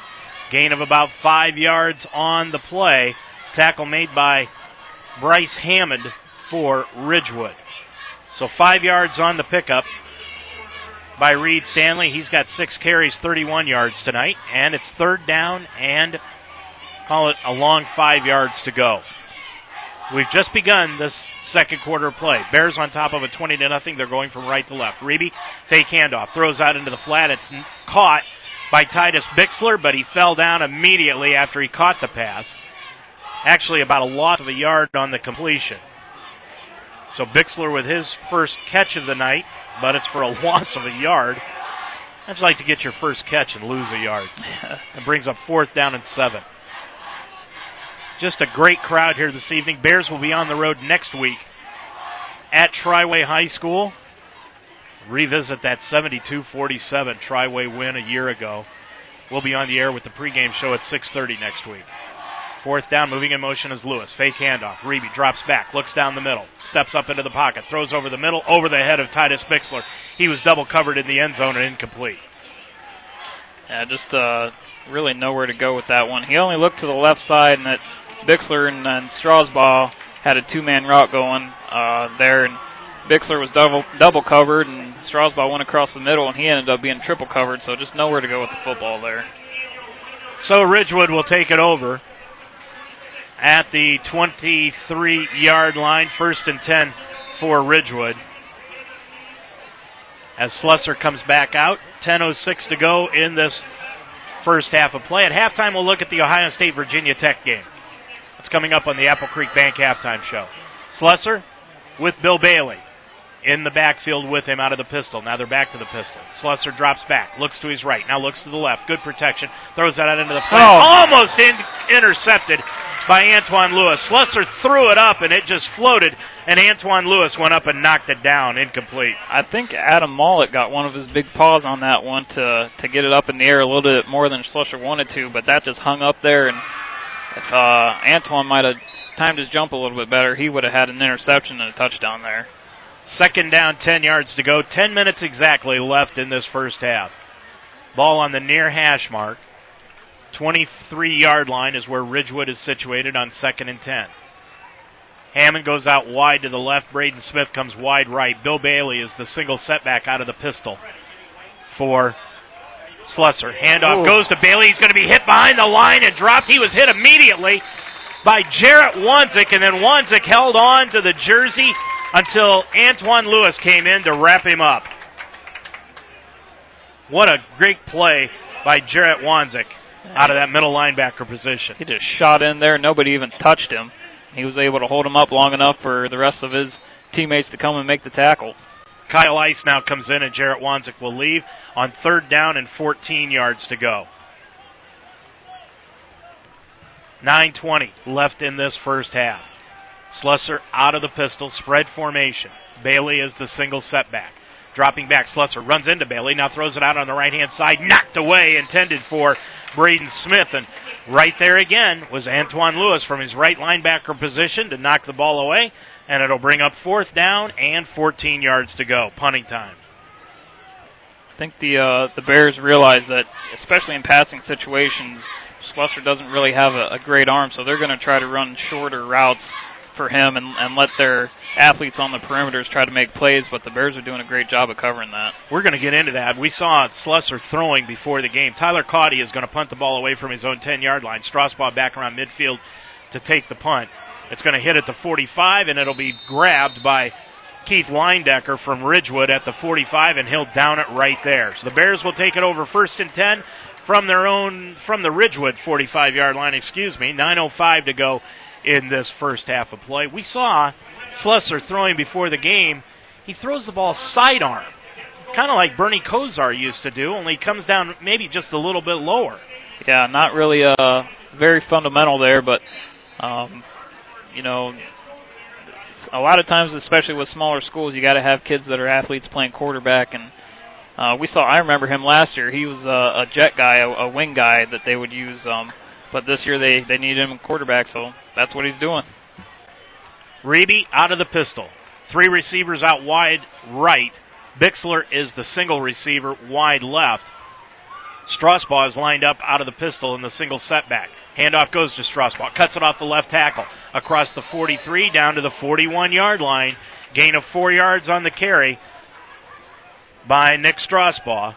Tackle made by number 20, Cole Lillibridge. 8.49 to go in this first half of play. Bears looking to try to put another nail in the coffin of this one. Spidell and Lewis are out wide right in the stack formation. Wide to the left on the near side is Bixler and Strasbaugh. Reeby throws it out into the flat to Strasbaugh, complete to the 40. Inside the 40 and run out of bounds at the 36 yard line by Keith Leindecker again. He is starting to impose his will. Leindecker was their All Ohio player from a year ago. He's a junior, 6'3, 217 pound junior. He's a big boy. he is a big boy. So Strasbaugh with his fifth catch of the night for 55 yards unofficially. Third down, two yards to go. Strasbaugh out of the Wildcat. He's going to keep it right behind the right guard, Sam Farrar, and he's going to pick up the first down to the 32 yard line. Gain of four yards on the carry by Strasbaugh, and the Bears have another first down. That, that probably will be one of the only times that we'll see somebody under center for the Bears, other than a, a victory formation. Reeby now back at quarterback. Strasbaugh lines up next to him out of the pistol. Stack formation. Receivers out wide on both sides. Ball resting at the 32. Now Strasbaugh moves into the slot on the right side. Reeby out of the shotgun. Drops back. Good protection. Rolls out to his left. Now rolls out to his right. Gets away from Leindecker. Throws it out on the right hand side. Throws it up for Antoine Lewis, and it's incomplete on the right sideline. Brevin had good protection, and then it broke down, and he had to get away from the imposing tackler, Keith Leindecker, and he did and just threw the ball away. And it'll bring up second down 10 with 7.32 left to go in the half. I think Brevin thought there, let's live to throw this ball another day. Yeah, don't don't make a mistake. Just put it somewhere that if anybody's going to get it, it's going to be your guy. Out of the pistol, moving in motion to Strasbaugh to the far side, hand off to Stanley. Stanley off left guard, and he's going to be drugged down by Leindecker again. Ball at the 32 yard line, a gain of a yard to Reed Stanley. Somebody has got to put a hat on Leindecker. Because here in the last, I'm going to say about five minutes, both offensively and defensively, he has become an imposing figure for the Generals. Yeah, he's just he's really stepped up, and uh, the secondary for for the Generals is stepping up too. They're they're covering the Bears receivers, and Reeby's not getting a lot of time to to throw the ball because they're not able to get open. Third down, ten yards to go. Bears break the huddle. Reeby comes up out of the pistol formation with Stanley back there. Fake handoff to Reed. Looks up the right side. Reeby's going to throw it into the end zone to Spidell. He's got oh! it. Complete touchdown. Oh, what a great throw and an equally great catch by Aaron Spidell for a 32 yard touchdown. Second touchdown pass of the night by Brevin Reeby to Aaron Spidell, and the Bears lead it 26 to nothing. Aaron Spidell's got some long arms, and he needed every inch of those he just ran under it, stuck out those arms, and caught it on his fingertips. What a great job by Reeby and Spidell there for the hookup. Just a great, great play by the Bears. 26 nothing. Wanzik comes in, high snap. Reeby gets it down. Kick is up, and the kick is good. There's an official timeout on the field. 6:44 to go in this first half of play. Your score: Waynedale 27, Ridgewood nothing. Where can you get food? Smoking with Southern Pride, the Fire and Ice Pub in Fredericksburg. Build your own burgers. Try our brisket and pulled pork. And every Thursday night is half price wing night. Everything cooked to your satisfaction, so you'll come back time and time again. The Fire and Ice Pub, open Tuesday through Thursday, 11 to 10. Friday and Saturday, 11 to midnight, and Sunday, 11 to 8. Located just west of Fredericksburg on County Road 192. Make the greener siding choice for your home. Seamless siding from Miller Custom Exteriors. We're the original ABC Seamless guys, and our siding is made of 100% American made steel, the most recycled material in the world. I'm Miller Custom Exteriors President Lauren Miller. Our slightly obsessive Amish heritage guarantees you a phenomenal siding job, guaranteed, or we'll fix it free. Call Miller Custom Exteriors today for ABC Seamless Siding, the green siding choice. 1 800 589 4905 or visit us online at MillerCustomExteriors.com. Well, last week you couldn't have asked for any more in the first half by the Bears. Then the second half was like they sleepwalked through that final half hour. But in this one, they lead at 27 to nothing, and they have not skipped a beat. Wanzik will kick it off. It's a high end over end kick that'll hit about the 32, taken by one of the upbacks. That's Bryce Hammond, and he's going to be run out of bounds. Check that. That's Jarrett Slutzer, excuse me, for Ridgewood. And he's going to get a kickoff return of about four yards as he's run out of bounds by Isaiah Menue. on the play, and he's run out of bounds at the 34 yard line. So that's where Ridgewood will start first and 10 from their own 34 with 6.39 to go in the first half. 27 nothing Bears on top of it. At halftime, on the Apple Creek Bank halftime report, we'll talk about the Ohio State Virginia Tech game, have a little bit of the Waynedale Golden Bear Marching Band, and give you the stat story of tonight's game. Slusser now is going to work out of the pistol, but he's got Bailey and Harrison in the backfield next to him on left and right. Handoff goes to Harrison. He cut to his left, now back to the right across the 35 out to the 37 yard line where he is brought down on the play by Antoine Lewis for the Bears. So a gain of three on the play by Harrison. Also in on that tackle for Waynedale was Logan Stanley. So it brings up second down and call it eight yards to go from the Ridgewood 36 yard line. Handoff goes to Bryce Hammond. Hammond, his first carry of the night, and he's going to take it across the 40 out to the 42 yard line. So a gain of five on that carry by Hammond. It's his first carry of the night. And it'll bring up third down and three yards to go. Hammond is a 5'11, 173 pound senior. He's a hard runner, too. I mean, he got that ball and just shot through the hole. Third down and three yards to go from the Ridgewood 42. And now Waynedale is going to use a timeout as they didn't like what they saw. Third down, three yards to go. 5.31 left to go in this first half of play. Your score from Apple Creek. Waynedale 27, Ridgewood nothing. Harvest Market offers you everything you need from a community grocery store, providing fresh local meats, ready to go meals, and a full service deli.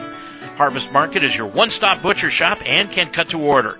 The barbecue chicken is fresh off the grill, and the smoked ribs are second to none.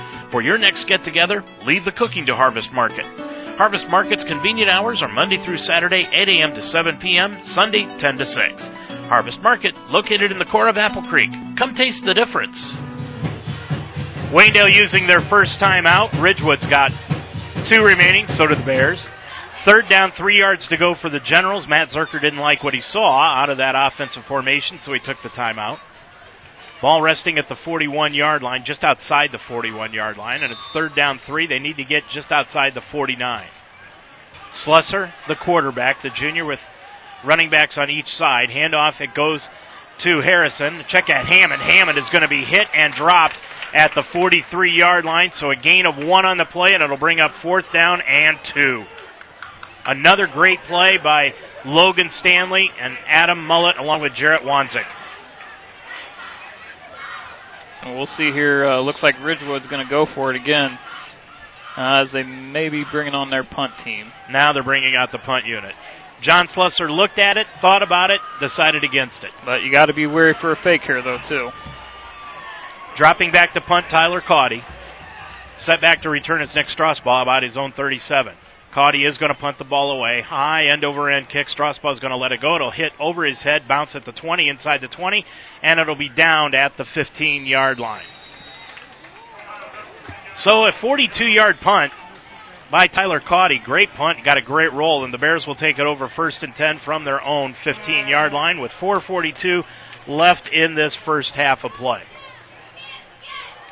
Uh, only score we know of right now is uh, Triway's up six nothing on Orrville. They're still in the first quarter. They started late. They had a lightning delay over there in Shreve. A um, couple other ones for local teams. Uh, Wadsworth is up 14 nothing in the second quarter on Wooster, and New Philly is up 14 nothing on West Holmes.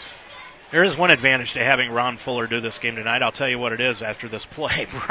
Brevin Reeby is the quarterback. Bears going from right to left across your computer screen. Ball at the first and 10. Handoff goes to Stanley right up the middle, cuts it to the 20 to the 25, and he's going to be hog-tied and downed outside the 30 to the 33 yard line. 18 yard gain on the play to Reed Stanley, and the Bears have their first down.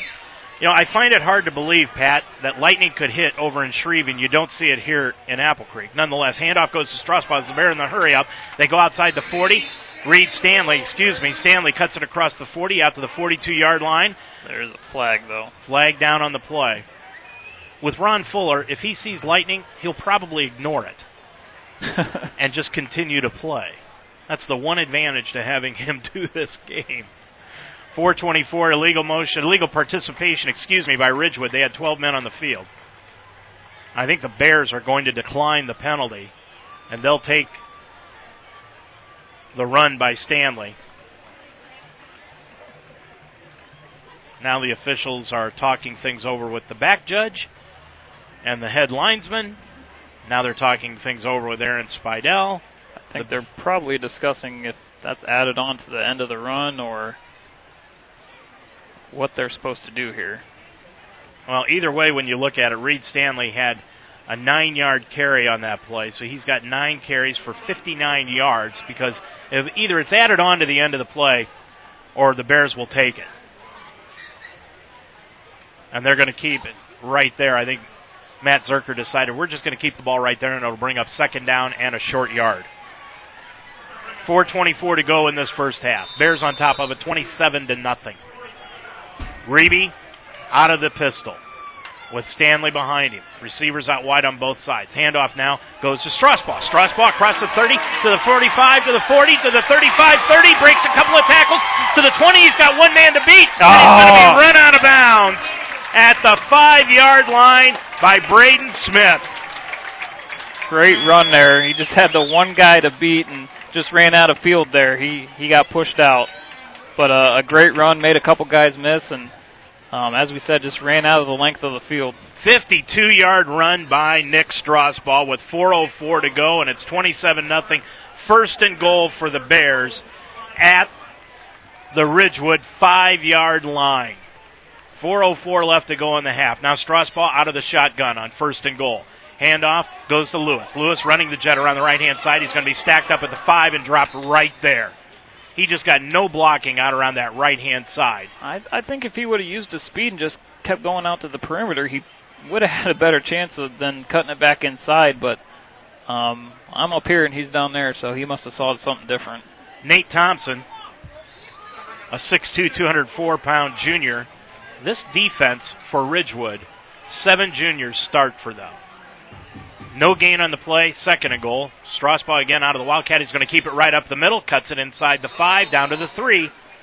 So a gain of two yards on the carry by Nick Strasbaugh. Unofficially, he's got six carries tonight, 84 yards. Reed Stanley's got nine carries for 60 yards. Now Stanley's going to come back into the ball game, and Logan Stanley will leave. Brevin Reeby is going to line up at receiver on the right hand side. Sometime this year, we are going to see Strasbaugh throw the ball up to Brevin Reeby on this Wildcat. Well, it looks like Coach Zerker's just going to let the clock wind down and, and take a timeout and discuss what's he, what he wants to do here. Clock inside the 250 mark, and now Matt Zerker watching the official in the back, and now he signals out to Ron Fuller that they want a timeout, and the Bears will take their second time out of the half, and we will also. There's an official timeout on the field, 2.44 to go before halftime. Your score, Waynedale 27 and Ridgewood nothing. Casa de Sassi is a family owned business built on timeless principles of honesty, integrity, and quality. Like timeless values, their products are manufactured to resemble the classic old world Italian style. Providing a quality product that meets your needs is just the beginning of the care you get from Casa de Sassi. Earning your trust is vitally important which is why they always operate in an ethical manner with the highest value for integrity. Call Casa de Sassi today, 330-830-9760.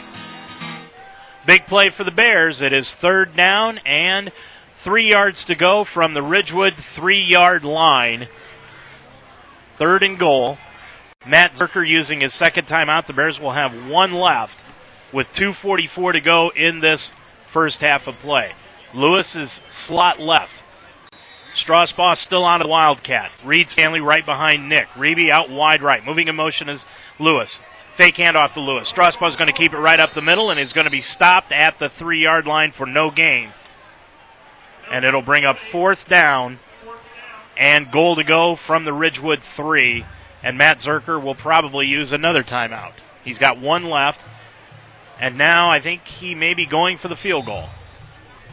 Not a bad idea. You're up 27 nothing sometime down the road, you may need a field goal out of Jarrett Wanzik, and this is probably a pretty good time as any to go ahead and give him an opportunity to put one through. Yep, you got to work on getting your your uh, field goal team out on the field and um, getting lined up before play clock runs out. So, uh, good choice here by Coach Zerker. It'll end up being a 10-yard field goal. The ball is up, the kick is up, and the kick is good. So Wanzik drilled it through with a minute 57 to go before halftime, and the Bears lead it now 30 to nothing. I know absolutely nothing about kicking, Pat. I'll be the first one to admit that. But the one thing I noticed about Wanzik on the first three extra points was it appeared he was guiding them through, trying to guide it through. On the last two, that field goal and the extra point prior to that, he just le- reared back and drilled it. Yeah, that's uh, might have been taking out some frustrations too. Uh, update over in uh, Shreve. Triway is up 21 nothing. 10 seconds left in the first quarter. So, um, Triway uh, really taking it to Orrville so far in that game. Well, that's who the Bears are going to play next week. I, for one, will never forget the game last year. No, that was uh, that was quite the game. 72-47. I don't think we're going to match that one this year. If we do, we're going to need a lot and lot of water up here. well, if we do, we better be on the uh, winning side yeah, this on year. the plus end of that. 157 to go. Wanzik tees it up at his own 40. Back set to return. Bailey and Harrison. 30 to nothing. The Bears lead it, and at halftime, we're going to preview the Ohio State Virginia Tech game coming up this Monday night. Wanzik approaches it. High end over end kick that's going to be taken in by Harrison at the 20. Cuts it right up the middle, has some blockers to the 25, cuts it to right to the 30, to the 35, to the 40, and he's going to be run out of bounds by Antoine Lewis at the 42 yard line. So a gain of 22 yards on the kickoff return, and Ridgewood has it first and 10 from their own 42. Nice tackle there on the play by Antoine Lewis. He did a good job again of uh, shedding his blocker and using his long arms to make that tackle. 149 left to go in the first half of play. Now in at middle linebacker is Austin Rogers making his first appearance in the ball game. He's going to blitz and the handoff goes to Bryce Hammond and he loses his footing and slides down at the 44 yard line. Nice tackle there by Jarrett Wanzik who moved out to the right side for Bixler. Not only did he uh, lose his footing, but he al- almost lost the football as well. And what a what would that have done for this Oh. this Ridgewood team or, or the Golden Bear team to have the ball with about a minute and a half left, good field position to try to go in. John Slusser may have wanted to commit Harikari after that one. Second down, nine. Handoff goes to Hammond off the left hand side. Breaks a tackle, struggles up across the 45 to the 49 yard line. A gain of five by Hammett. Tell you what, this kid, he may not have all the speed in the world, but he runs hard and puts his shoulder pads down and rolls over blockers. That he does. He just, uh, as you said, just puts his shoulder pads down and and uh, he's he's a force to be reckoned with when he gets going. Third down, five yards to go. Ball at the 49 yard line of Ridgewood. Under center is Slusser. Moving in motion is Hammond. Handoff goes to Harrison. Harrison cuts it inside the 50. He's going to be hit by Titus Bixler. He's going to have the first down down to the 46 yard line. Gain of five on the play for Harrison.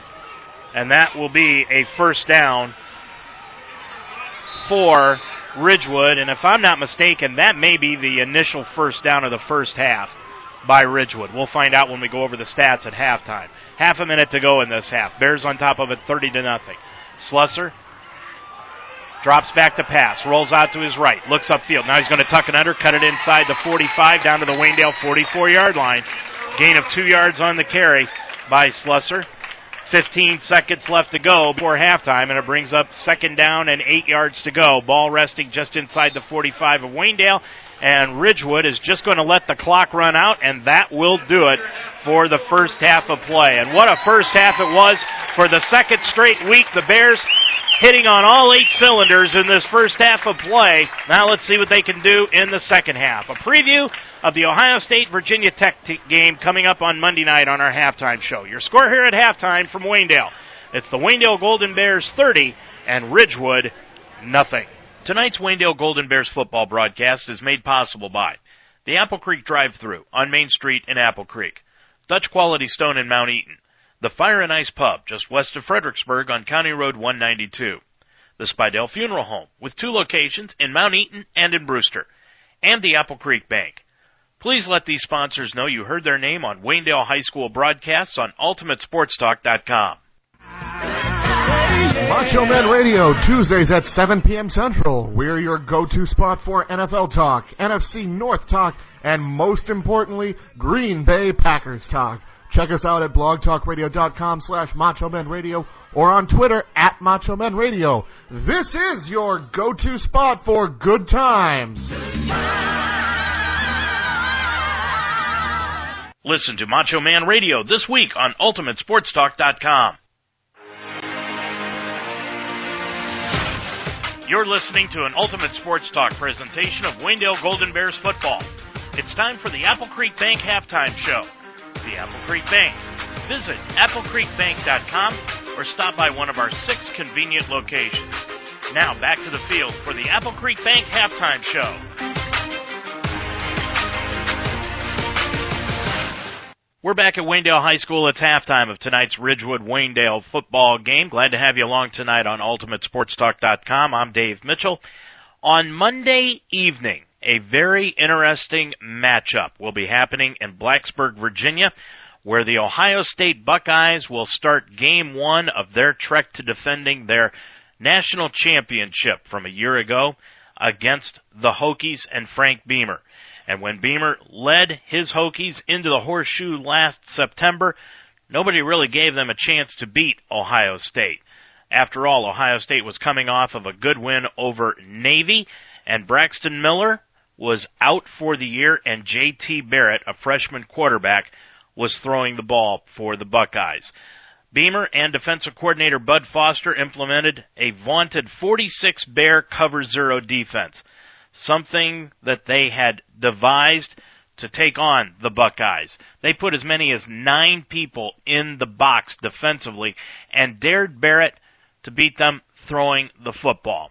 CBS Sports Byron Jones explains why that 46 defense confused the Buckeyes so much. Ohio State was a shell of what it would, would become later on in the season. This was a team trying to find itself, although it just won its first ball game of the season versus Navy. So they got better. They were so green on that O line. They didn't know who the running back was going to be, and Vitek really got after them. JT Barrett, we barely knew his name, guys, and then he became a Heisman Trophy contender. So it's going to be uh, it's going to be imperative that that defense stands up because there's a weight disparity. You look at this offensive right. line for Ohio State. They average about 305. The defensive line 258 for Vitek. The Buckeyes ended up losing that game at home.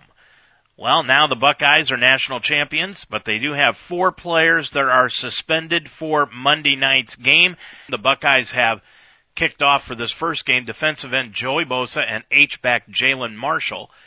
And the school announced that senior receiver Corey Smith and junior H-back Dontre Wilson will be the other two players that are suspended also for academic reasons. Last year, it was their best game of the year against the Buckeyes, without a doubt. This is where they finished up nationally as far as their season a year ago. They were 96th in scoring offense, 99th in total offense, 14th in scoring defense, and 21st in total offense. And the Hokies continue to be one of the best defensive teams college football has to offer, with Foster leading the way with his blitz happy schemes all the time. Virginia Tech forced 22 turnovers a year ago, including 12 interceptions, to add to their already impressive national leading pick total of 14 a year ago, and they've had 271 interceptions since the year 2000. That Bear defense is something that they're going to have to get used to because they're going to see more and more of it on Monday night. But the difference is the Buckeyes will have an experienced quarterback underway. Rick Neuheisel looks at who he thinks the Buckeyes should start at quarterback. This particular season, I think the quarterback at Ohio State has to be J.T. Barrett. That's in my own opinion because they lost Devin Smith. Devin Smith was their downfield threat. Uh, Noah Brown's also hurt. Yep. They lost him in training camp. To me, for them to be dimensional, to make Virginia Tech play honest defensively, they have to be able to uh, get to the edges. And J.T. Barrett's legs, assuming that he's fully healthy, is the guy that has the speed to do that. Cardale is a formidable guy in the pocket and certainly can run downhill. But I think Virginia Tech has a great defense coming back. And if they can corral him without his ability to throw down the field and have somebody make those miracle catches we saw time and time again with Devin Smith, I think it could be a long night for the Buckeyes. Neuheisel from CBS Sports. Now, Neuheisel's got some good points there. And Urban Meyer announced earlier today to the two quarterbacks, Barrett and Cardale Jones, who would be the starter, but he hasn't told the media and he hasn't told the team as of yet. Now, rumor has it that Barrett will probably be the starter because of Cardale Jones' migraine headache on Wednesday night that forced him to go to the hospital. But Dennis Dodd of CBS Sports seems to think that the Buckeyes are going to lose this game. Lane Stadium at night, opening night. Four players suspended for Ohio State. Enter Sandman, all that. Well, here's another reason. Mike Kuchar is a former high school coach who has a website that sells information on a subscription based basis to coaches. Any coach can get on there for a price. This week, he could find the breakdown from Virginia Tech's Bear defense attack against Ohio State last year. Now, Mike Kuchar's important because he's good friends with Bud Foster, the Virginia Tech defensive coordinator, and earlier this year, Foster led him into camp and told him everything about that Bear defense that frustrated Ohio State last year. It was used on 54 of 74 snaps in that 35 21 Virginia Tech upset. Ohio State was held to 108 rushing yards, a season low. The defensive backs for Virginia Tech were put on islands. That's what Buddy Ryan did in 1985 with a similar defense when he won the Super Bowl with the Bears. I'm not saying it's going to happen again. Ohio State's ready. They're a year older. They are defending national champs. But they better expect some Bear defense on Monday night. If not, this big, big upset is going to come about. As we said, the Buckeyes are going to be defending their national championship. This is game one, and it's a very interesting scenario because Urban Meyer is coming in with three national championships. And Dennis Dodd, once again of CBS Sports, takes a look at the comparison between Urban Meyer and Alabama's Nick Saban and their chase of Bear Bryant for six national championships. It all changed in a heartbeat, or seemingly it did last January when Ohio State beat Oregon for the national championship. Up until that time, Nick Saban had his chase to run down Bear Bryant all to himself. He had those four national championships. He was 63 years old, still with a chance to get to Bear Bryant six. But when Urban Meyer beat Oregon, he'd gotten to three lifetime 06, 08, and then last year. And how about this? He's got 13 years on Nick. Urban Meyer is only 50 years old. And suddenly we're talking about him maybe becoming the winningest coach in terms of national championships of all time. And as much as Ohio State doesn't want to use words like revenge when they go into Blacksburg, repeat, or defend for this game or any other coming up in 2015, you know it is still in the back of their mind. They're going through the grind that Urban Meyer called it on the Big Ten Network. Basically, it was a hard knocks program called Scarlet and Gray. If you haven't had a chance to see it, tune it in on the Big Ten Network, Scarlet and Gray. It was a three episode program that highlighted the Buckeyes training camp during the month of August. And their motto this year is the grind. Yes, the Buckeyes are looking for another national championship, but that's in the back of their mind. Right now, they are focused only on winning the Big Ten championship. The Hokies will be amped for Monday night, but so will the Buckeyes. And regardless of which quarterback Urban Meyer uses, it's hard to see that Ohio State could drop this game for the second consecutive year to Virginia Tech. It's Monday night at 8 o'clock on ESPN. I'm going to be watching it. And we're going to be watching the second half of tonight's Waynedale Ridgewood football game from Apple Creek, Ohio. And we'll be back with more on our Apple Creek Bank halftime show right after this timeout. The Apple Creek Banking Company is a full service community bank offering checking and savings accounts, installment, mortgage, and commercial loans. While being able to offer all of the services of a large bank, the Apple Creek Bank Company has remained independent for over 110 years. As a true community bank, Apple Creek Bank is invested in the communities they serve and the people that make those communities great. The staff at the Apple Creek Banking Company truly cares about its customers and helps them choose the products that best meet their needs. Stop in one of their six locations and see what community banking is all about. The Apple Creek Banking Company, locally owned, community driven, member FDIC, equal housing lender.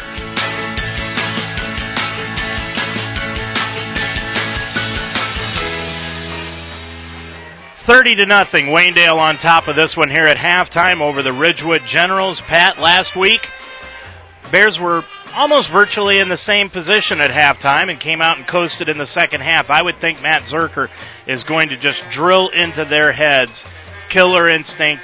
Let's put our foot on the throttle and get this thing over with. Yeah, um, as you said, that's one thing he's probably going to preach.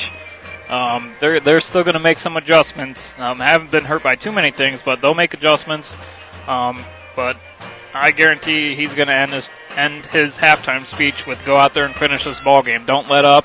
Go out there and finish while you're out there on the field. Play 100%, and uh, you know just win it by as much as you can." Two touchdown passes by Brevin Reeby, two touchdown catches by Aaron Spidell, one touchdown in the game by Nick Strasbaugh. You know, you look at this, Pat, but that last touchdown that Brevin Reeby threw to Aaron Spidell. Just a great throw and a great catch by Spidell. Yeah, it was uh, it was a great play. You know, one of those you might see on a Sports Center top ten if it was uh, a televised game, but um, he Brevin just put it where only Spidell could go get it, and he reached his long arms out there, as I said, and, and got his fingertips on it and hauled it in. Um, but seniors stepping up and making plays when you need them to. That's that's exactly what you want. And you know, you look at that situation, Pat, where the Bears went for the field goal by Jarrett Wanzik.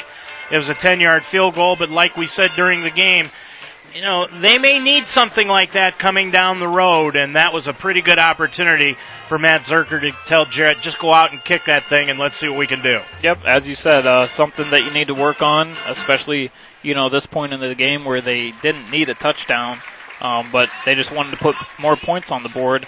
Um, so go out there and, and get it done.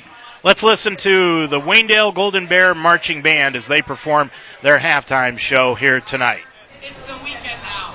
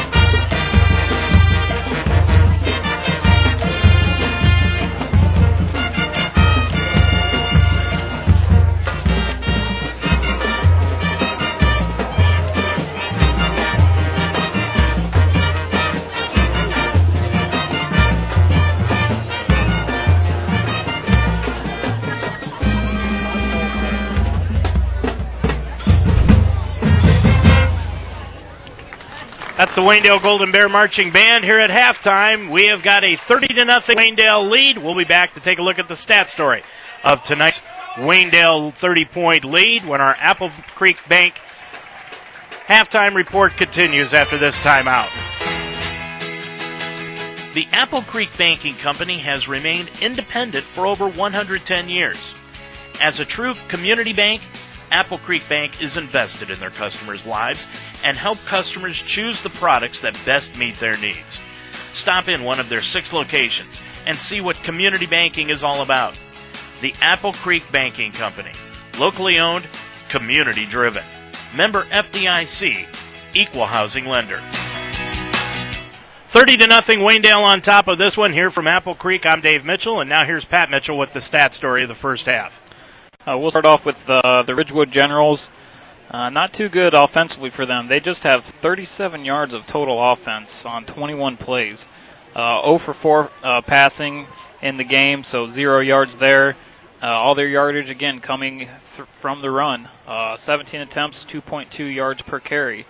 Um, no penalties, one turnover on the fumble that turned into the touchdown, and just two first downs in the ball game for them. Uh, passing, Jet Slusser, zero for four. Uh, again, as the passing game is, has been tough for them to get going. Bryce Hammond leading the Generals in rushing, four attempts for 13 yards. Trent Harrison next, six attempts for 12 yards. Billy Bailey has five attempts for nine yards, and Jet Slusser has two attempts for three yards. Switching over to the Waynedale Golden Bears, 278 yards of total offense so far on 35 plays. That's a 7.9 yard per play average. Uh, passing game 123 yards, rushing game 155 yards, two penalties for 10 yards, and zero turnovers. 12 first downs in the ball game, seven on the ground, five through the air. Third down conversions, four for eight at 50%. In the game, Brevin Raby 9 for 14, 123 yards with two touchdown passes. On the ground, Nick Strasbaugh leads the way, seven attempts for 85 yards and a touchdown. Reed Stanley, nine attempts for 57 yards. Antoine Lewis, three attempts for seven yards, and Brevin Reeby, two attempts for six yards. Receiving wise, Aaron Spidell has three catches for 71 yards and two touchdowns. He has a 23.7 average per catch. Nick Strasbaugh has five catches for 53 yards, and Antoine Lewis has uh, no catches so far in the game. Titus Bixler, one catch for negative one yard. So your score here at halftime, 30 to nothing. Waynedale on top of it, and we will be back with more of our halftime report after this timeout. The Apple Creek Banking Company is a full service community bank offering checking and savings accounts, installment, mortgage, and commercial loans. While being able to offer all of the services of a large bank, the Apple Creek Banking Company has remained independent for over 110 years. As a true community bank, Apple Creek Bank is invested in the communities they serve and the people that make those communities great. The staff at the Apple Creek Banking Company truly cares about its customers and helps them choose the products that best meet their needs. Stop in one of their six locations and see what community banking is all about. The Apple Creek Banking Company, locally owned, community driven, member FDIC, equal housing lender.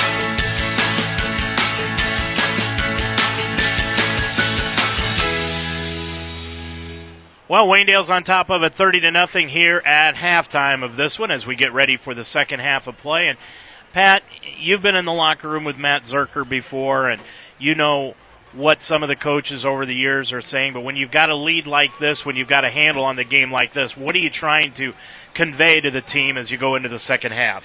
Well, you, as we said before, you just want to convey that you want to go finish the ball game.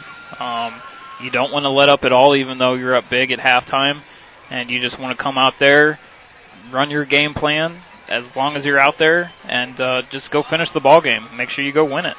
Well, last we knew, Triway was leading over Orrville. Any other scores? Uh, not so far. We're we're having a tough night of uh, getting some scores here. Um, New Philly up 21-14 on West Holmes. Um, Garaway up 7-3 on Fairless, but uh, as far as local stuff, we're we're having a tough time getting some of that. Well, and next week Triway will be hosting the Bears. That will be a 7 o'clock kickoff from over in Shreve. We'll be on the air with the pregame show beginning at 6.30. And, of course, you've got Golden Bear Rewind, the final quarter of this one, starting at 6 o'clock. But the Bears in this one right now, they need to keep, as I say, keep their foot on the throttle and continue to push forward in this one because you don't want to let up. You don't want to get into a situation, Pat, where you get a big lead and you start letting up because once you do, you're going to run into a team like maybe Chippewa, possibly Norwayne, that down the road you get a big lead on them. They've got the firepower to come back. Yeah, exactly as you're saying. And, you know, maybe not even one of them, one of the, the sleepers in the team like Hillsdale or Smithville, you know, you get a big lead on them and, and you fall asleep at the wheel and, and they're going to come back and make it a ball game. So, uh, Exactly. You, you want to work on it now, work on going to finish this game and, and winning it in convincing fashion. Well, and then you've got the case of Reed Stanley. He had the high ankle sprain. He was out of last week's game. The Bears have this one in hand. Do you let him continue? Do you let him continue to play and maybe run the possibility of him spraining that thing again and being out for another week or two, or do you let him take him out? I would say you you let him keep going. Um, he seems to be running pretty well, and um, doesn't seem to be having any nagging effects from from the ankle injury. So, um, as long as he feels all right, um, you just keep him out there. And um, but he's he's got to listen to his body and and make sure he doesn't push it too much. and the rain has held off so far. It has stayed away. Of course, the lightning over in Shreve, we know that they had the lightning delay. We had heard that there was some rain coming in from Toledo and there was some rain down south coming up from Columbus, but that was expected to miss us. But with this 30 to nothing lead, we're just hoping that the rain continues to stay away and this thing keeps going. Yep, and it- up being up 30 to nothing, we're going to get the running clock here to to start the half at least. Um, we'll see if Ridgewood can put it in right away to uh, kind of take that away, but um, we'll get that running clock and the game will, will be over quicker as long as we we keep that going. So Ridgewood will have the ball to open up the second half of play. It's 30 to nothing Waynedale. We'll be back with the second half on ultimatesportstalk.com right after this. You've been listening to an Ultimate Sports Talk presentation of the Apple Creek Bank Halftime Show. Brought to you by the Apple Creek Bank. Visit applecreekbank.com or stop by one of our six convenient locations. We'll go back to the field for the second half of this Waynedale Golden Bears football game after this on Ultimate Sports Talk. Handoff goes to Stanley. Breaks it across the 35 to the 40 to the 45 to the 50. He's in midfield and he is gone. Tonight's Waynedale Golden Bears football broadcast is made possible by the Harvest Market in Apple Creek, Miller Custom Exteriors. Call 695-4905. Shop Brothers Farms, Murphy's Promotions, Deb's Den in Apple Creek, Casa de Sassi, and PNC Bank. Please let these sponsors know you heard their name on Waynedale High School broadcasts on UltimateSportsTalk.com. Well, 30 to nothing, Waynedale on top of it. Now you can look up in the sky, even though it is getting dark here at Waynedale, and a great crowd looking up into the sky. I can't see behind us to the west, but I can tell you that when you look up into the sky, it does look like there may be some rain, and that wind has changed direction, and there may be some rain coming in here. Just hopefully the thunder and lightning will stay away. But with the rain that has happened throughout the day, Pat, when you look at this field and the way that the Bears have been able to run up and down the field, there doesn't seem to be any slipping problem in the grass. No, uh, the, we had a lot of rain this morning and, and earlier in the day, but seems like it's dried off. And they said that they mowed it earlier, so um, that might have helped to get some of the rain away. So uh, field conditions not really a, a huge issue right now. Well, I would think that the Bears will probably put this thing in the deep freeze. Like you said, the clock will run automatically now with the Bears up by more than 28, 30 to nothing. So the clock will continue to run. Bears come on to the sideline as they are set to begin this second half of play. The officials around midfield as they are talking to each other, and Ridgewood down near the goalpost to the right of us, and they're breaking their huddle and heading off to the sideline. If you're John Slusser, the head coach of Ridgewood, what are you telling your team now, down 30 to nothing, and being totally dominated in this first half? I think you got to tell them you got to turn the page. The uh, that first half is over. You got to come out and, and have a great second half. And if you can't come back and win the ball game, you got to get some momentum going into next week. Um, I'm not sure who their opponent is next week, but you got to get momentum going into there. And then, uh, you know, just like us, they have league play starting then. So um, you got to talk to them and make sure they're not hanging their heads as to what happened this this first half. You know, we don't like to look ahead to next week, even though Triway is next week, but let alone look to next year. But we play Ridgewood again next year down in West Lafayette. You and I were down there before we ever started broadcasting games last year. I was afraid when I heard that we were playing these guys next year that we were going to have to set up in that press box where you can't really see anything, but then I found out they've built a brand new press box.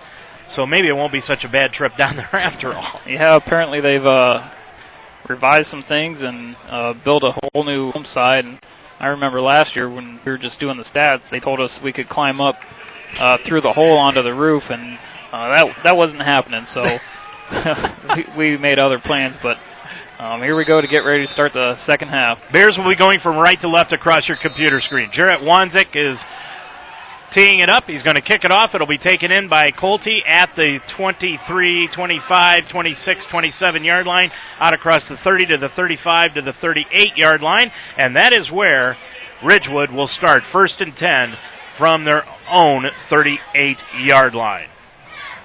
Couple scores before we uh, do get the second half uh, started for Ridgewood offensively. Norwayne up 21 0 on CVCA in the second quarter. Tuslaw up 14 0 on Dalton at halftime. Black River's up 7 0 on Northwestern in the first quarter. And Hillsdale is up 14 to nothing on Willard in the second quarter. And Willard hasn't won a game in two years. So that one should be an easy win for Hillsdale. Slusser out of the pistol. Moves in motion Hammond. Hammond is going to take the handoff around the right hand side. Cuts it up across the 40 to the 45, and he is going to be brought down by Logan Stanley after a seven yard gain on the play, and Antoine Lewis with the tackle also. Seems like uh, the game plan now for the Generals is to kind of go to Hammond a little bit more, just the way he's been running the ball and and kind of bouncing off people. He's really the only one that has had at least some success. Ridgewood going with the huddle now as the clock continues to run. We're under 11 minutes to go in this third quarter. Waynedale up 30 to nothing. Second down and three yards to go from the Ridgewood 46 yard line. Out of the pistol, it is Slusser. Hands it off up the middle to Harrison. Harrison across midfield. Takes it inside to Waynedale territory, inside the 45 and down to the 44 yard line. So a gain of nine yards on the carry. Make it 10 yards on the carry and a first down for Ridgewood. Not, again, not really the way you want to start this half, so uh, the Bears are going to have to kind of flip the light switch on and, and, get it going and match the intensity that Ridgewood came out with. And this is what we talked about last week. They got a slow start at the beginning of the half. Slusser, first and 10 from the Waynedale 44 yard line, drops back, throws it out into the left flat. It is complete to the left linebacker, Ray Davidson, or the left receiver, I should say, Ray Davidson, and he takes it down to the 43 yard line where he is brought down on the play by Adam Mullet, who made a great pursuit from his right defensive end spot, and Jarrett Wanzik. Yeah, he did a, a good job of getting down the line. Uh, Aaron Spidell got off his block and made Davidson make a couple extra moves to slow him down to get, let his teammates get down the line and make the tackle. Believe it or not, that's the first completion by Jet Slusser in this game. He is one for five. Nine and a half minutes to go in this third quarter. Hammond moves in motion to the far side, gets the handoff from Slusser, cuts it up the left tackle, and takes it down to the Waynedale 40 yard line. So a gain of four on the play by Hammond. He's got six carries now for 22 yards. And it brings up third down and six yards to go with nine minutes remaining in the third quarter. He runs hard, but he ran into Adam Mullet there, and uh, probably of all the Waynedale defenders, that's probably the guy you don't want to run into. Third down, nine, ball resting just outside the Waynedale 40 yard line. Slusser with Harrison right behind him. Out of the pistol. Fake handoff to Bailey. Now Jet is going to take it up underneath and cut it to the 40 yard line, and he is brought down on the play by Adam Mullet and Ben Farrar. So another tackle, no gain on the play by Slusser, just outside the 40, and it brings up fourth down and six yards to go, and they will bring in the punter, Tyler Caudy, to punt this thing away. So a couple big, uh, big plays to Ridgewood to start, but the Bears defense locked in and got a stop here. So Caudy will punt it away from his own 50. Nick Strasbaugh back around his own 10. He's going to let that thing hit at about the 15, and it will just die 17 yard line. 8.05 to go in this third quarter of play. There's an official timeout on the field and your score. It's Waynedale 30 and Ridgewood nothing. Deb's Den on Main Street in Apple Creek is your spot for fresh homemade food daily. Custom handcrafted sandwiches to your satisfaction. And try Deb's Den's relaxing, comfortable atmosphere. It's hometown dining at its best. Deb's Den offers quick, easy service. Breakfast hours are Tuesday through Saturday, 7 to 11 a.m., and Sundays, 9 to noon. Lunch and dinner is served Tuesday through Thursday until 8, Friday and Saturday until 9, and Sunday, noon to 3. Closed on Monday. Deb's Den, next to the Bear on Main Street in Apple Creek. Brevin Reeby leads the Bears out to the line of scrimmage. He fakes a handoff. He's going to run around the left hand side. Got a lot of green. Cuts it across the 20 out to the 23 yard line for a gain of six. Tackle on the play made by Ridgewood's Cole Lillibridge, a 5'10, 154 pound senior. Third carry of the evening for Brevin Reeby. He's got 12 yards rushing. I saw Ren Weaver in the stands during halftime, and I told him, I said, the Bears saw him up in the stands, and they decided to run the option in the first half in his honor. Seven minutes to go in this third quarter. Bears on top of it, 30 to nothing. Reeby rolls out to the right, hands it off on the read option to Strasbaugh. Cuts it up the right hand side, across the 25 out to the 30 yard line. Lillibridge with another tackle along with Harrison. A gain of seven yards on the carry for Nick Strasbaugh. And the Bears have another first down, their first of the second half. Of course, if you're a uh, late arriving fan and you're just walking in now, you're going to if you're a Golden Bear fan, you're pretty disappointed because the go- the scoreboard for some reason says 99 Ridgewood, Golden Bears 30. Um, but that is definitely not the case. That is not the case. Reeby, fake handoff, throws it out into the left back, complete to Antoine Lewis to the 30, to the 35, breaks a tackle to the 40, and he had one man to beat, and he would have been gone, and he was brought down on the play by Kyle Bethel. Great single tackle by Bethel to take down Antoine Lewis. Uh, side judge there missed a little bit of a face mask as well. 11 yards on the reception to Antoine Lewis. That's his first catch of the night. 136 yards passing on the evening for Brevin Reeby. Out of the pistol, hand off to Reed Stanley. No, now Reeby's going to keep it to the right. I think somebody got goofed up because Reeby rolling out to his right, he's going to be hit at the 37 and dropped a loss of three. But it looked like Brevin was looking for a pitch man, and there was nobody there. Yeah, he uh, somebody got mixed up there, and uh, it's a good thing he just didn't throw it because a lot of times when you run the option plays, they just tell you just you know trust that that your guy's going to be there, and um, that wasn't the case. So it's a good thing he just didn't pitch it there. Well, I'm not sure who went the wrong way, whether it was Brevin or Strasbaugh. Strasbaugh cut to the left, and Reeby went to the right.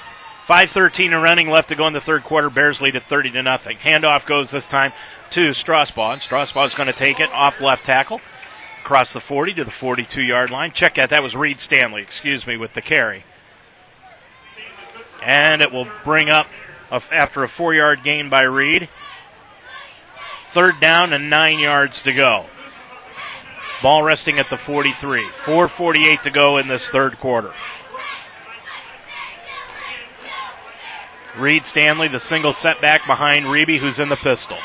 Receivers out wide on both sides. Bixler, the lone receiver, out to the left. Movement on the line, and it looked like Ridgewood's nose tackle, Nate Thompson, jumped before the snap. And it will be against Ridgewood, so that will be a penalty against Ridgewood. And it brings up third down and six yards to go now for the Bears instead of now make it about third and four instead of third and ten. Ball now at the 47. Makes it a little bit more manageable to do.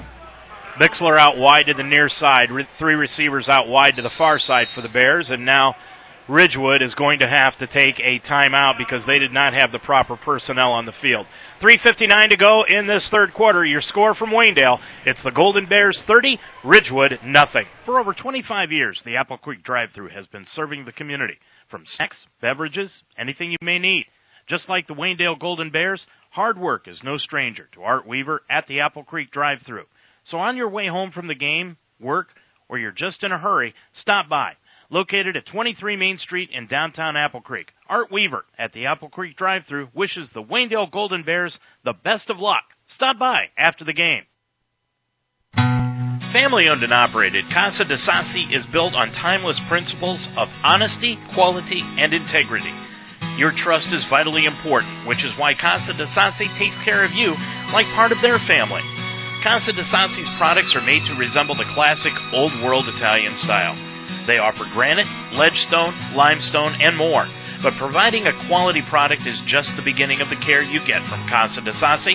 Call them today, 330-830-9760. Well, while we're away, Brevin Reeby, after that timeout, rolls out to his left and tried to get the ball to the intended receiver, Titus Bixler, and he threw it over his head and incomplete. So it brings up fourth down and five yards to go, and the Bears will punt the ball away. Just a one man route there by uh, Bixler, and he was covered pretty well, so um, not really any place to go there for Reeby. 325 and running left to go in this third quarter. Wanzik will punt the ball away from his own 35 yard line, and he kicks it back. It'll be taken in by Bailey at the 19 yard line. Cuts to his left, gets a block, cuts it to the 20, to the 25, to the left sideline, and he's going to be hit at the 29 yard line and dropped immediately by Waynedale's Titus Bixler and Tucker Worth, a 155 pound senior with the tackle. So the Generals will start first and 10 from their own 29 yard line. With 3.07 and running left to go in the third quarter. Bears with a comfortable 30 to nothing lead.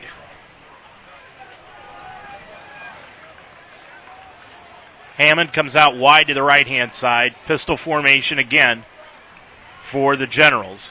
Slusser Fake handoff, rolls to his right under a heavy rush by Farrar. Rolling out to his right is Slusser. Now he's going to cut to his left. Farrar's going to hit him. He fumbles the ball out of bounds.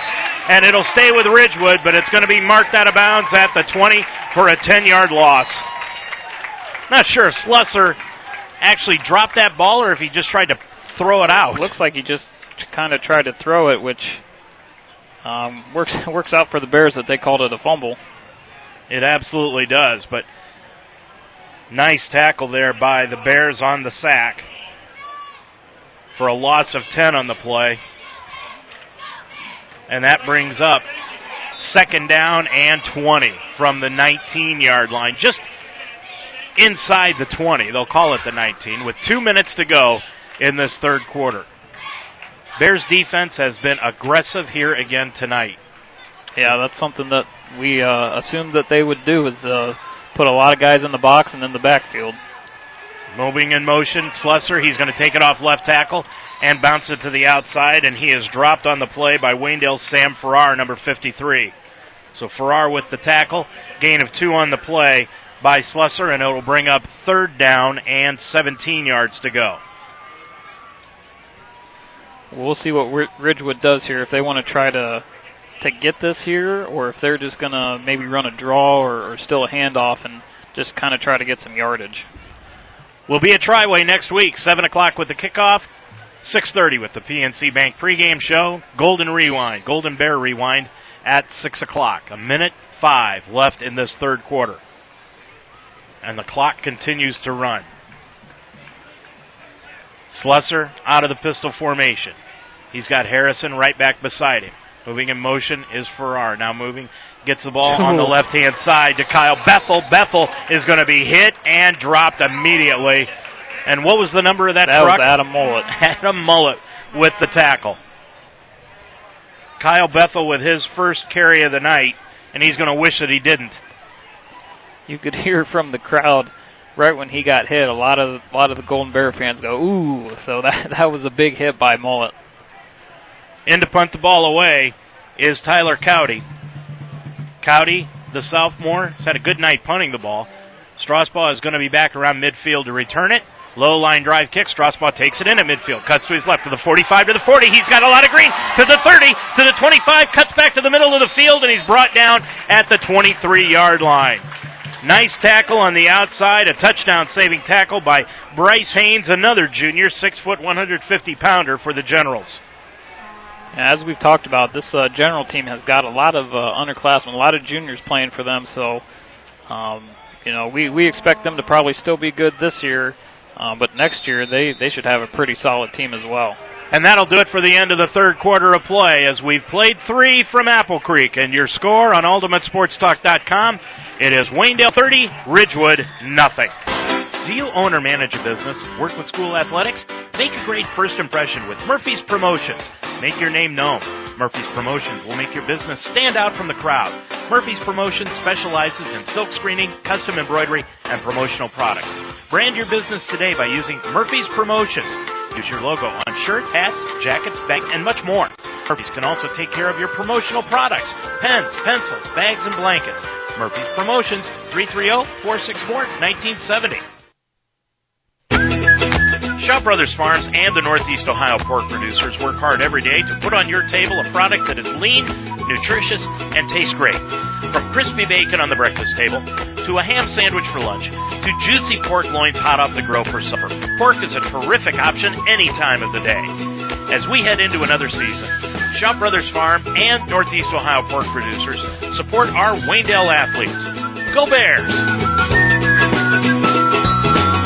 Well, it's 30 to nothing. Waynedale leads this one over Ridgewood. And what's the big story been all this week? Serena Williams going for a calendar grand slam. She lost her first set in her match tonight at the U.S. Open.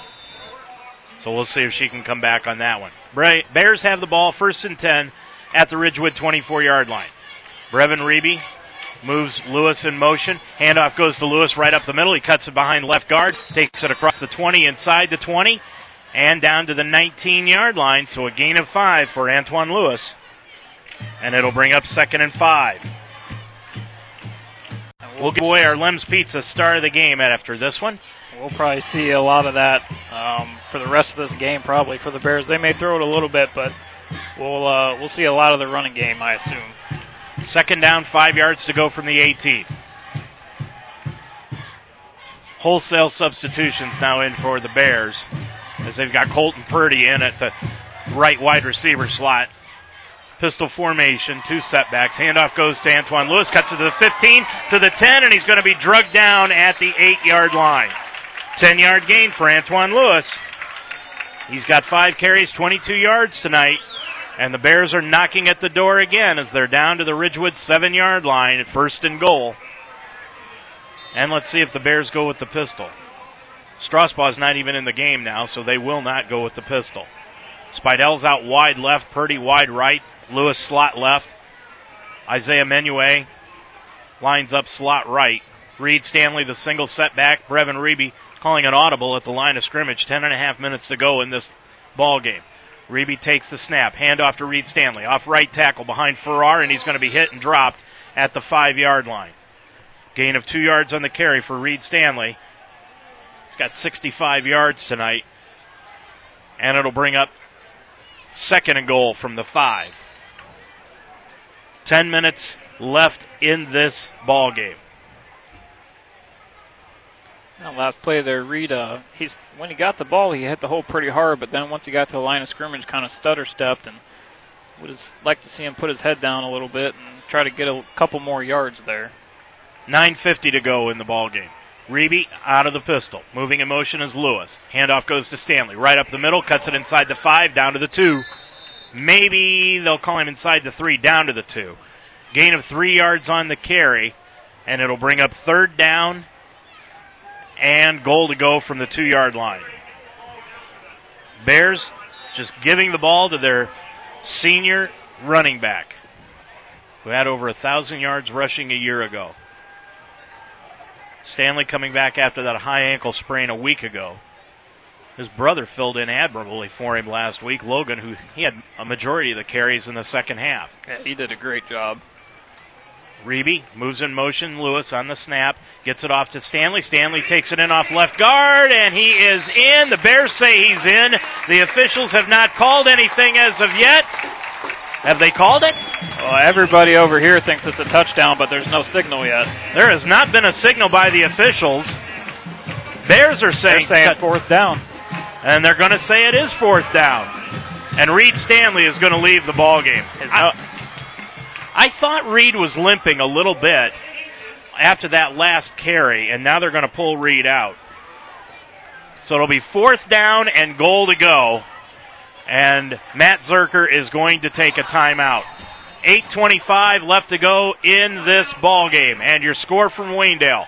The Golden Bears 30, Ridgewood nothing. Great food and a relaxing atmosphere. A good time had by all. That's at the Fire and Ice Pub, just west of Fredericksburg.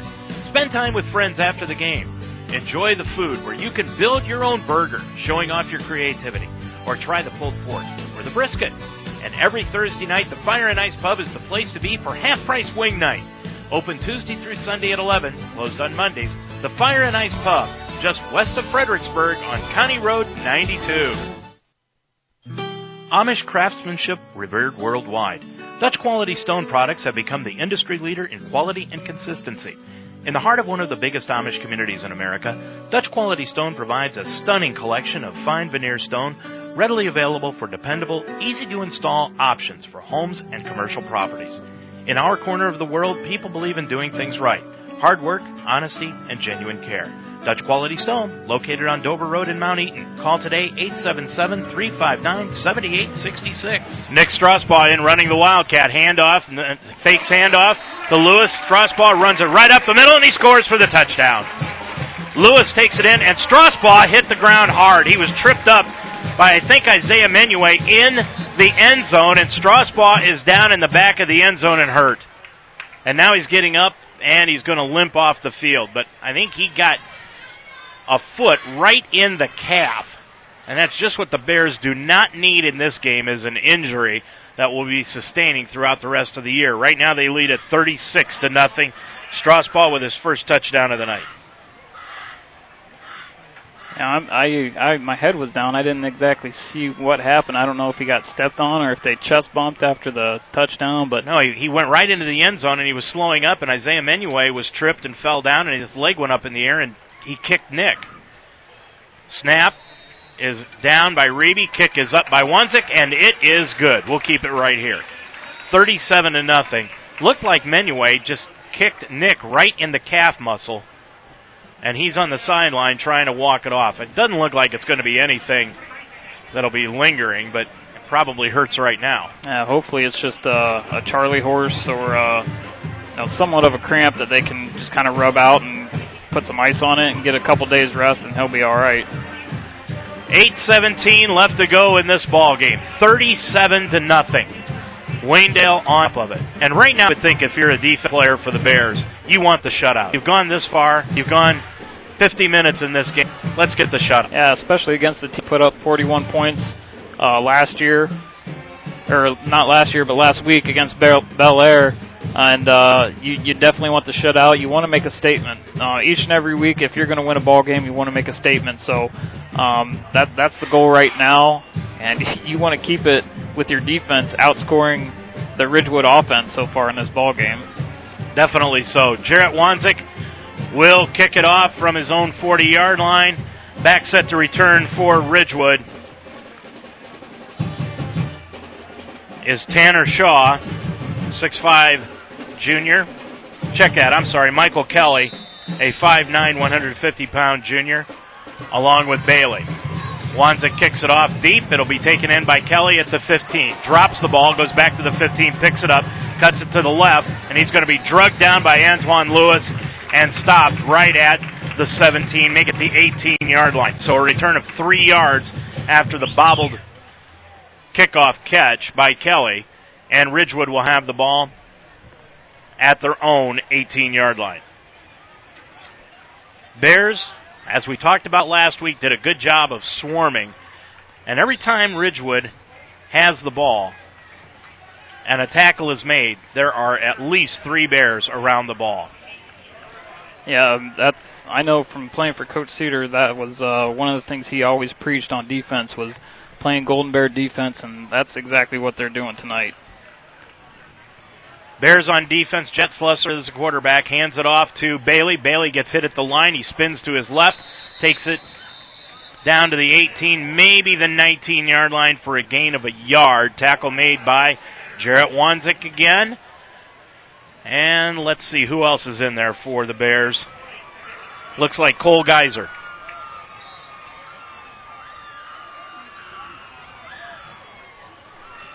Seven twenty-three and running left to go in this one. 37 to nothing, Waynedale on top of it. We're at Triway next week. 7 o'clock kickoff, 6.30 with the pregame show. Golden Bear rewind at 6. Moving in motion to the far side is Davidson. Getting the snap is Slusser. Hands it off to Harrison. Harrison takes it out. Check that. That was not Harrison. Looks like that was Bailey, and Bailey takes it out across the 19, maybe to the 20 yard line where he is stopped up and down there. So a two yard gain by Bailey, 6.45 to go, and it'll bring up third down and eight yards to go. Ball at the 19 yard line, just inside the 20. Slusser in the backfield with Cole Lillibridge, who's in there at running back now. Came in for Bailey. Slusser calls the snaps out of the pistol, rolls out to his right. Now looks up the middle, rolls to his far sideline, gets around Mullet. He's going to tuck it under, run out of bounds at the 33 yard line. He's got the first down. Gain of 14 on the scramble by Jet Slusser. Really, probably the most positive play they've had all night, and it was a scramble, a, a broken play. leaving the ball game for the Bears is Tristan Anderson, and Sam Farrar has come in for him. 5:49 left to go in the ball game. Bears lead at 37 to nothing. Trips out to the left for Ridgewood. Single set receiver out wide right. Slusser rolls out to his left. He's being chased. Throws it over the flat. It is knocked up in the air and incomplete. Knocked down by Ben Farrar. Ben has been all over the place tonight defensively, and now they're going to take him out of the ball game. He's had a, a great game tonight, as you said, been all over the place defensively, just covering the flat there, and and he's a, he's a pretty tall kid. He got his big arm up there and, and knocked the ball down, and uh, he's getting some congratulations over there by the Golden Bear coaches for having such a great night tonight. He's 6'3", 225 pounds. Could you see him and Adam Mullet stocking up the middle on the basketball floor? I think he's more of a wrestler, but that's you know that's that's kind of like Hillsdale. That they got the two bigs on the on the defensive ends for them. So um, you know we're we're just as good, I think.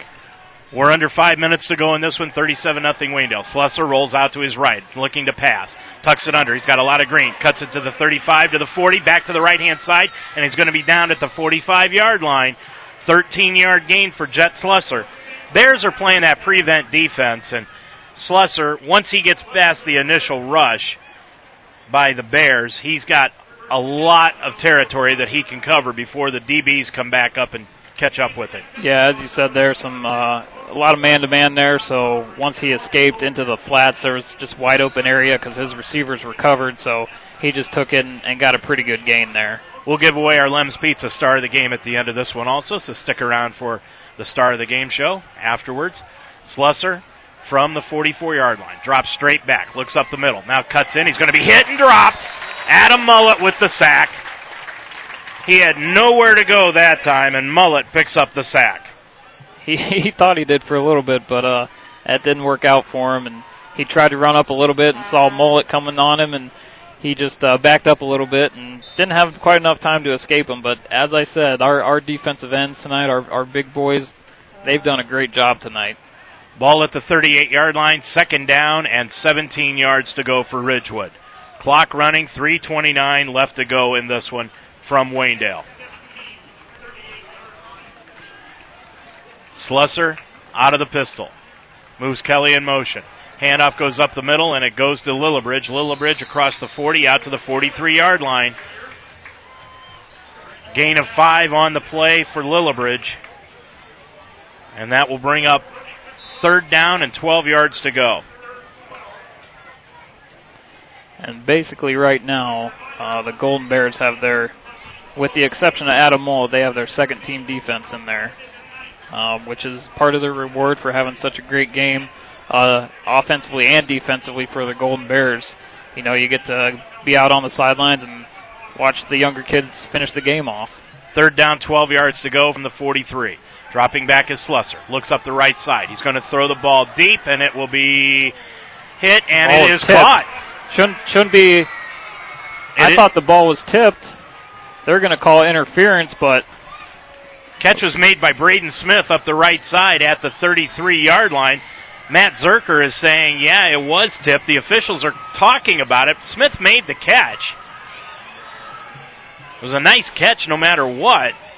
And I think they're going to call pass interference against the Bears. I, don't know why. Of course, well, know, no, they're going to take it back. They're going to. Well, yeah, they're well, now wait a second. What are they going to call? well, if they're I think it was incomplete, and they're probably going to call pass interference and mark off the 15 yards. And that is what they will do. Pass interference against the Bears, mark off the 15 yards, and that will give Ridgewood a first down. Am I mistaken? Is that the first penalty defensively against the Bears tonight? Uh, no, we've had well defensively. I I do think it is. And that penalty gives them the first down at the Bears' 43 yard line, a minute 25 to go. 37 to nothing Waynedale. Clock running as it has been the entire second half. Slusser hands it off to Lillibridge. Lillibridge comes to the near side, around the 40 to the 37 to the 35, and he's knocked out of bounds by Colton Purdy on the tackle, along with Matt Zimmerly. And now Ridgewood will take a timeout. A minute two left to go in the ball game, and we will also. 102 left to go in this one. Your score: Waynedale 37, Ridgewood nothing. Family. At the time you need them the most, they are there. So is the Spidell Funeral Home. They have been family owned and operated for over 125 years, so they understand family. When you come in, the Spidell Funeral Home will walk through the process with you, assisting you in your choices. That's how family works. The Spidell Funeral Home in two locations on Main Street in Mount Eaton and on Chestnut Street in Brewster. The Spidell Funeral Home, just like family, there when you need them. 102 left to go in this one. Ridgewood using their timeout. You know, I I really don't understand. I know you want you don't want to get shut out, but they didn't use it. They were driving a little bit towards the end of halftime, and they had two timeouts left and didn't use them. But now towards the end of the game, with the second team in, you want to you try try to want to get points on the board, I guess. Um, it doesn't really make sense to me, but um, whatever he wants to do. Lillibridge in the backfield with Slusser out of the pistol. Three receivers out wide right. Fake handoff to Lillibridge. Dropping back is Slusser. Rolls out to the right. He's going to cut it upfield. Across the 30, inside the 30 to the 25. Cuts to the left to the 20 to the 15. Gets a block. Colton Purdy is going to push him out of bounds at the three yard line. 31 yard gain by Jet Slusser. And it will be first and goal for Ridgewood at the Bears' four yard line. The clock was running, even if he went out of bounds, and Ridgewood had to take the timeout. That will be their last with 38.8 seconds to go. Well, I guess uh, as we said before, you want to try to get some momentum going into the next week, and um, that's what Coach Slusser is, is, trying to do by calling these uh, calling the timeouts and trying to get at least some points put on the board going into next week and uh, letting the offense think that they're able to um, have some more confidence and, and run the ball and gain some yardage. Well, I've got to agree with you. I'm not quite sure why he didn't take the timeouts either at the end of the first half when he had them there available. Now, sure they were down 30 to nothing, but they're down 37 to nothing here. Yeah, it's uh, again just just odd. You wouldn't want to try to put the ball into the into the end zone. It was under a minute left, so even if you uh, take your timeouts and leave some time on the clock, um, you're going to have to give up something deep for Waynedale. Um, but I would think going into halftime, you'd want to get some momentum going into the second half by trying to put points on the board. Well, Ridgewood has no timeouts left. There's 38.8 seconds left to go. You would think that they've got two plays called here because that clock is going to continue to run no matter what. So they've got to hustle up and get back to the line of scrimmage. Slusser drops back, rolls out to his right. He's going to throw the ball into the end zone. Complete touchdown to Braden Smith. So the touchdown pass from Slusser to Braden Smith, a four-yard touchdown pass. That's only his second, or his only his second completion of the night. Braden Smith with his first catch of the night, and he's got the touchdown, and that makes it 37 to six. And coming in to attempt the extra point for Ridgewood will be Keith Claxton, a freshman, 5'8", 157 pounder. And that snap is bobbled. Claxton's going to pick it up, and he's going to be dropped right away by the Bears, Matt Zimmerly. So the bobbled snap, 32.9 seconds to go in the ball game, and it's 37 to six.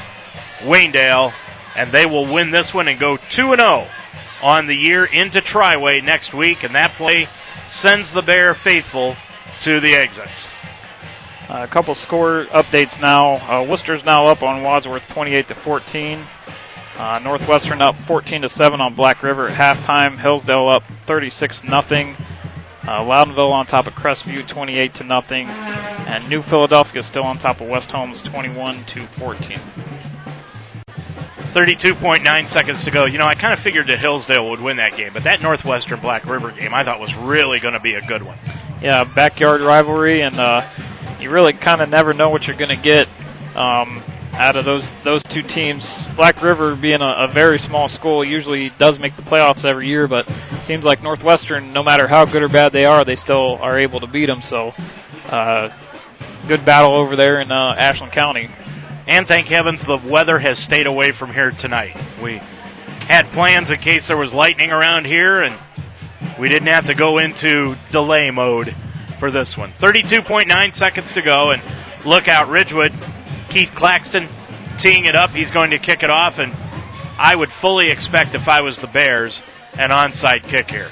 Well, you never know, a little pooch or something, but uh, you know, hopefully Coach Slusser just realizes that this game's over and he does kick it deep. He does kick it deep, and it'll be taken in by Matt Zimmerly, and Zimmerly is just going to slip and fall down right at the 22 yard line.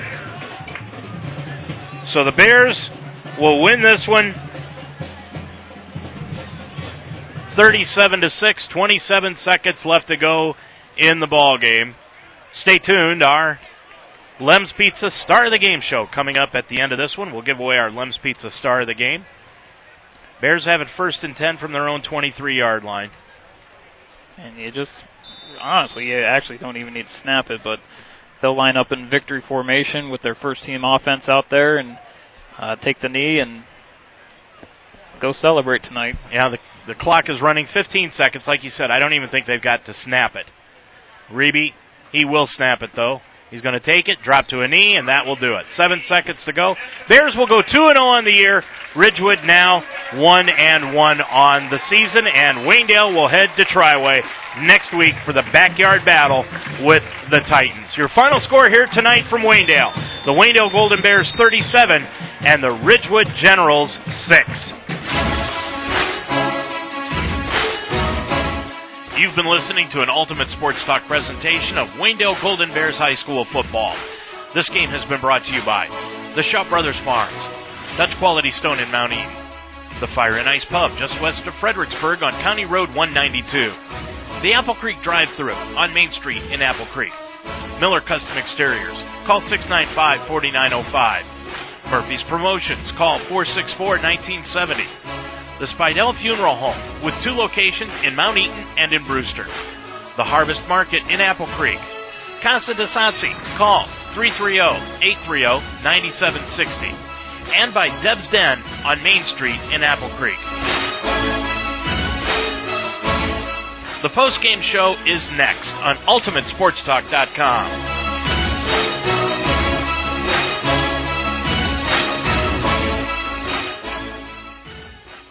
Week three is on the way for the high school football season. Next week, the Waynedale Golden Bears hit the road for the first time as they travel to Shreve for an encounter with the Triway Titans. Last year, this backyard duel was a record setter, and Triway won 72 to 47.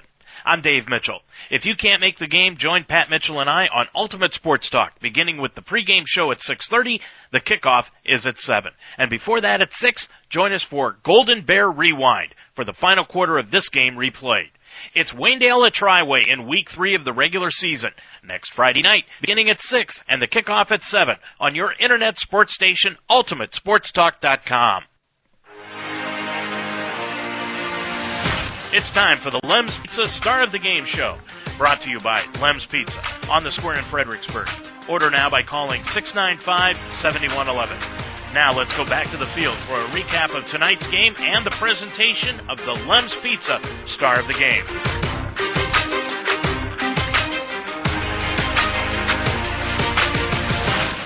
Well, Waynedale wins this one by a final score of 37 to 6 here tonight, Pat. As they win their second consecutive game, they're now 2 and 0 heading into the game next week against Triway. Ridgewood drops to 1 and 1 on the season. But this was a big win because the Bears, even though they only scored six points, uh, excuse me, seven points in that second half of play, they still continued on and continued to play football in this one. Yeah, exactly as you said, and you got to realize that the clock does keep running, so you're probably not going to put up as many points as you as you would in the first half, especially when you're up by that much. So, um, but as you said, they kept playing. They they had another drive where they were able to put the ball into the end zone there in the fourth quarter. So, um, just just all in all, uh, a pretty good football game by the Bears.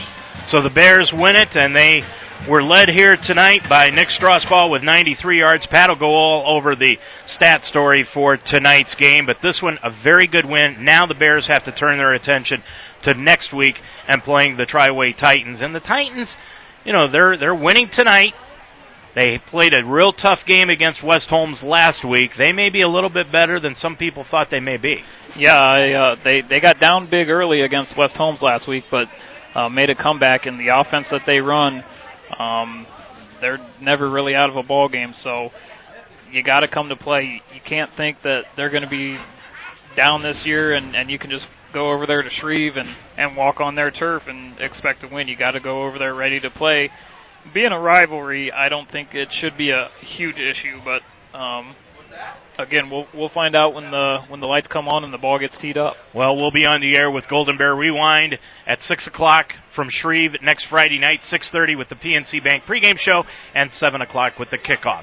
We'll be back to take a look at the stat story tonight and give out the Lem's Pizza star of the game after this timeout. Tired of the same old national pizza chains? Try Lem's Pizza on the square in Fredericksburg, sponsor of tonight's star of the game. Locally owned and operated since 1996, Lem's Pizza offers the best in pizza, subs, wings, and now 24 flavors of ice cream. From the beginning, Lem's Pizza has strived to provide a high quality product combined with great, friendly, hometown customer service, delivering value every time with a hometown personal touch. Lem's Pizza is a proud supporter of Waynedale Athletics. Like us on Facebook. Order now by calling 695 7111. 37 to 6. The Bears win this one. They're now 2 and 0 on the year. And now let's take a look at the stat story for tonight's game. And with that, here's Pat. Starting out with Ridgewood, 121 yards of total offense on 39 plays, 3.1 yards per play, 4 yards through the air, uh, 117 yards on the ground, and one penalty for 5 yards for the Generals. Uh, just seven first downs in this ball game, six of them on the ground, one of them through the penalty. Uh, Jet Slusser Two completions on seven attempts for four yards and the touchdown. Uh, rushing, Slusser led the Generals in rushing, nine attempts for 47 yards. A lot of that was that last drive uh, in the fourth quarter. Bryce Hammond, six attempts for 24 yards. Trent Harrison, seven attempts for 22 yards. Cole Lillibridge, two attempts for 13 yards. Billy Bailey, seven attempts for 10 yards. And Kyle Bethel, one attempt for one yard. Receiving, Braden Smith, the one catch with, for three yards and the touchdown, and Raven Davidson, one catch for one yard. Moving on to the Golden Bears, 327 yards of total offense on 47 plays, 7.0 yards per play, 134 yards through the air, 193 on the ground, three penalties for 25 yards, 15 first downs, nine on the ground, six through the air. Brevin Reeby was 10 for 16 tonight, 134 yards and two touchdowns. Nick Strasbaugh led the Bears on the ground, nine attempts for 93 yards, 10 yards per carry with two touchdowns. Reed Stanley, 13 attempts for 68 yards, five yards per carry. Antoine Lewis, five attempts for 24 yards, close to five yards per carry. And Brevin Reeby, four attempts for eight yards. Aaron Spidell led the way, in the receiving category, three catches for 71 yards and two touchdowns, 23 yards per catch. Nick Strasbaugh had five catches for 53 yards. Antoine Lewis had one catch for 11 yards, and Titus Bixler had one catch for negative one yards. So that's what happened here tonight. Bears win at 37 to, no, to 6, I should say, 37 to 6 over Ridgewood. We'll give away our Lem's Pizza star of the game when we return after this final timeout. At Lem's Pizza in Fredericksburg, you get a pizza you won't get anywhere else. There's a reason we've been in business since 1996. We use the finest ingredients combined with friendly hometown service. We not only offer pizza, but great subs, wings, and 24 flavors of ice cream. Eat in or carry out. Lem's Pizza, open for lunch every day at 10:30 and Sundays at 2. And we're open until 9 on Sunday through Thursday, until 10 Friday and Saturday. It's not just pizza, it's Lem's Pizza on the square of Fredericksburg. Like us on Facebook, 695-7111. Well, usually the Lem's Pizza star of the game is pretty easy. Last week was difficult. This week, I think it's pretty easy. Pat, I think the Lem's Pizza star of the game will be.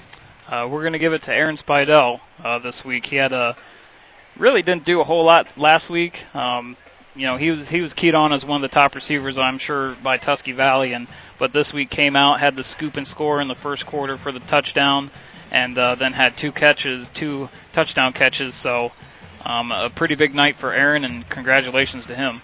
So the Bears win this one, 37 to six. Now they turn their attention to Triway. We don't know a lot about Triway yet. We know they lost a ton of players from last year, Carmichael being the main player. They've got a couple of guys back, but when you match up Waynedale against Triway, it is always a tough game. Yeah, it's uh, as we've been saying, it's a backyard rivalry, so you can almost throw the records, um, throw the records out, which is what we saw last year. I mean, Waynedale was up for a majority of the game, even going into the second half, and um, you know, Triway ended up, you know, being having a great team, one of their best teams in in their history of their school. So, throw the records out of the book, but you got to come to play. And um, you know, as you said, we don't know a whole lot. Really, the only thing we know is that they're going to do what they did last year, throw the ball a lot, and um, so your secondary's got to be ready, and um, your front seven's got to be able to put pressure when need be. One thing about it, we'll be ready. Yeah, we definitely will be. Next week, it will be Waynedale at Triway, 7 o'clock with the kickoff. The PNC Bank pregame show begins at 6.30, but you can catch the last quarter of this one between Waynedale and Ridgewood. That will be on Golden Bear Rewind starting at 6 o'clock next week.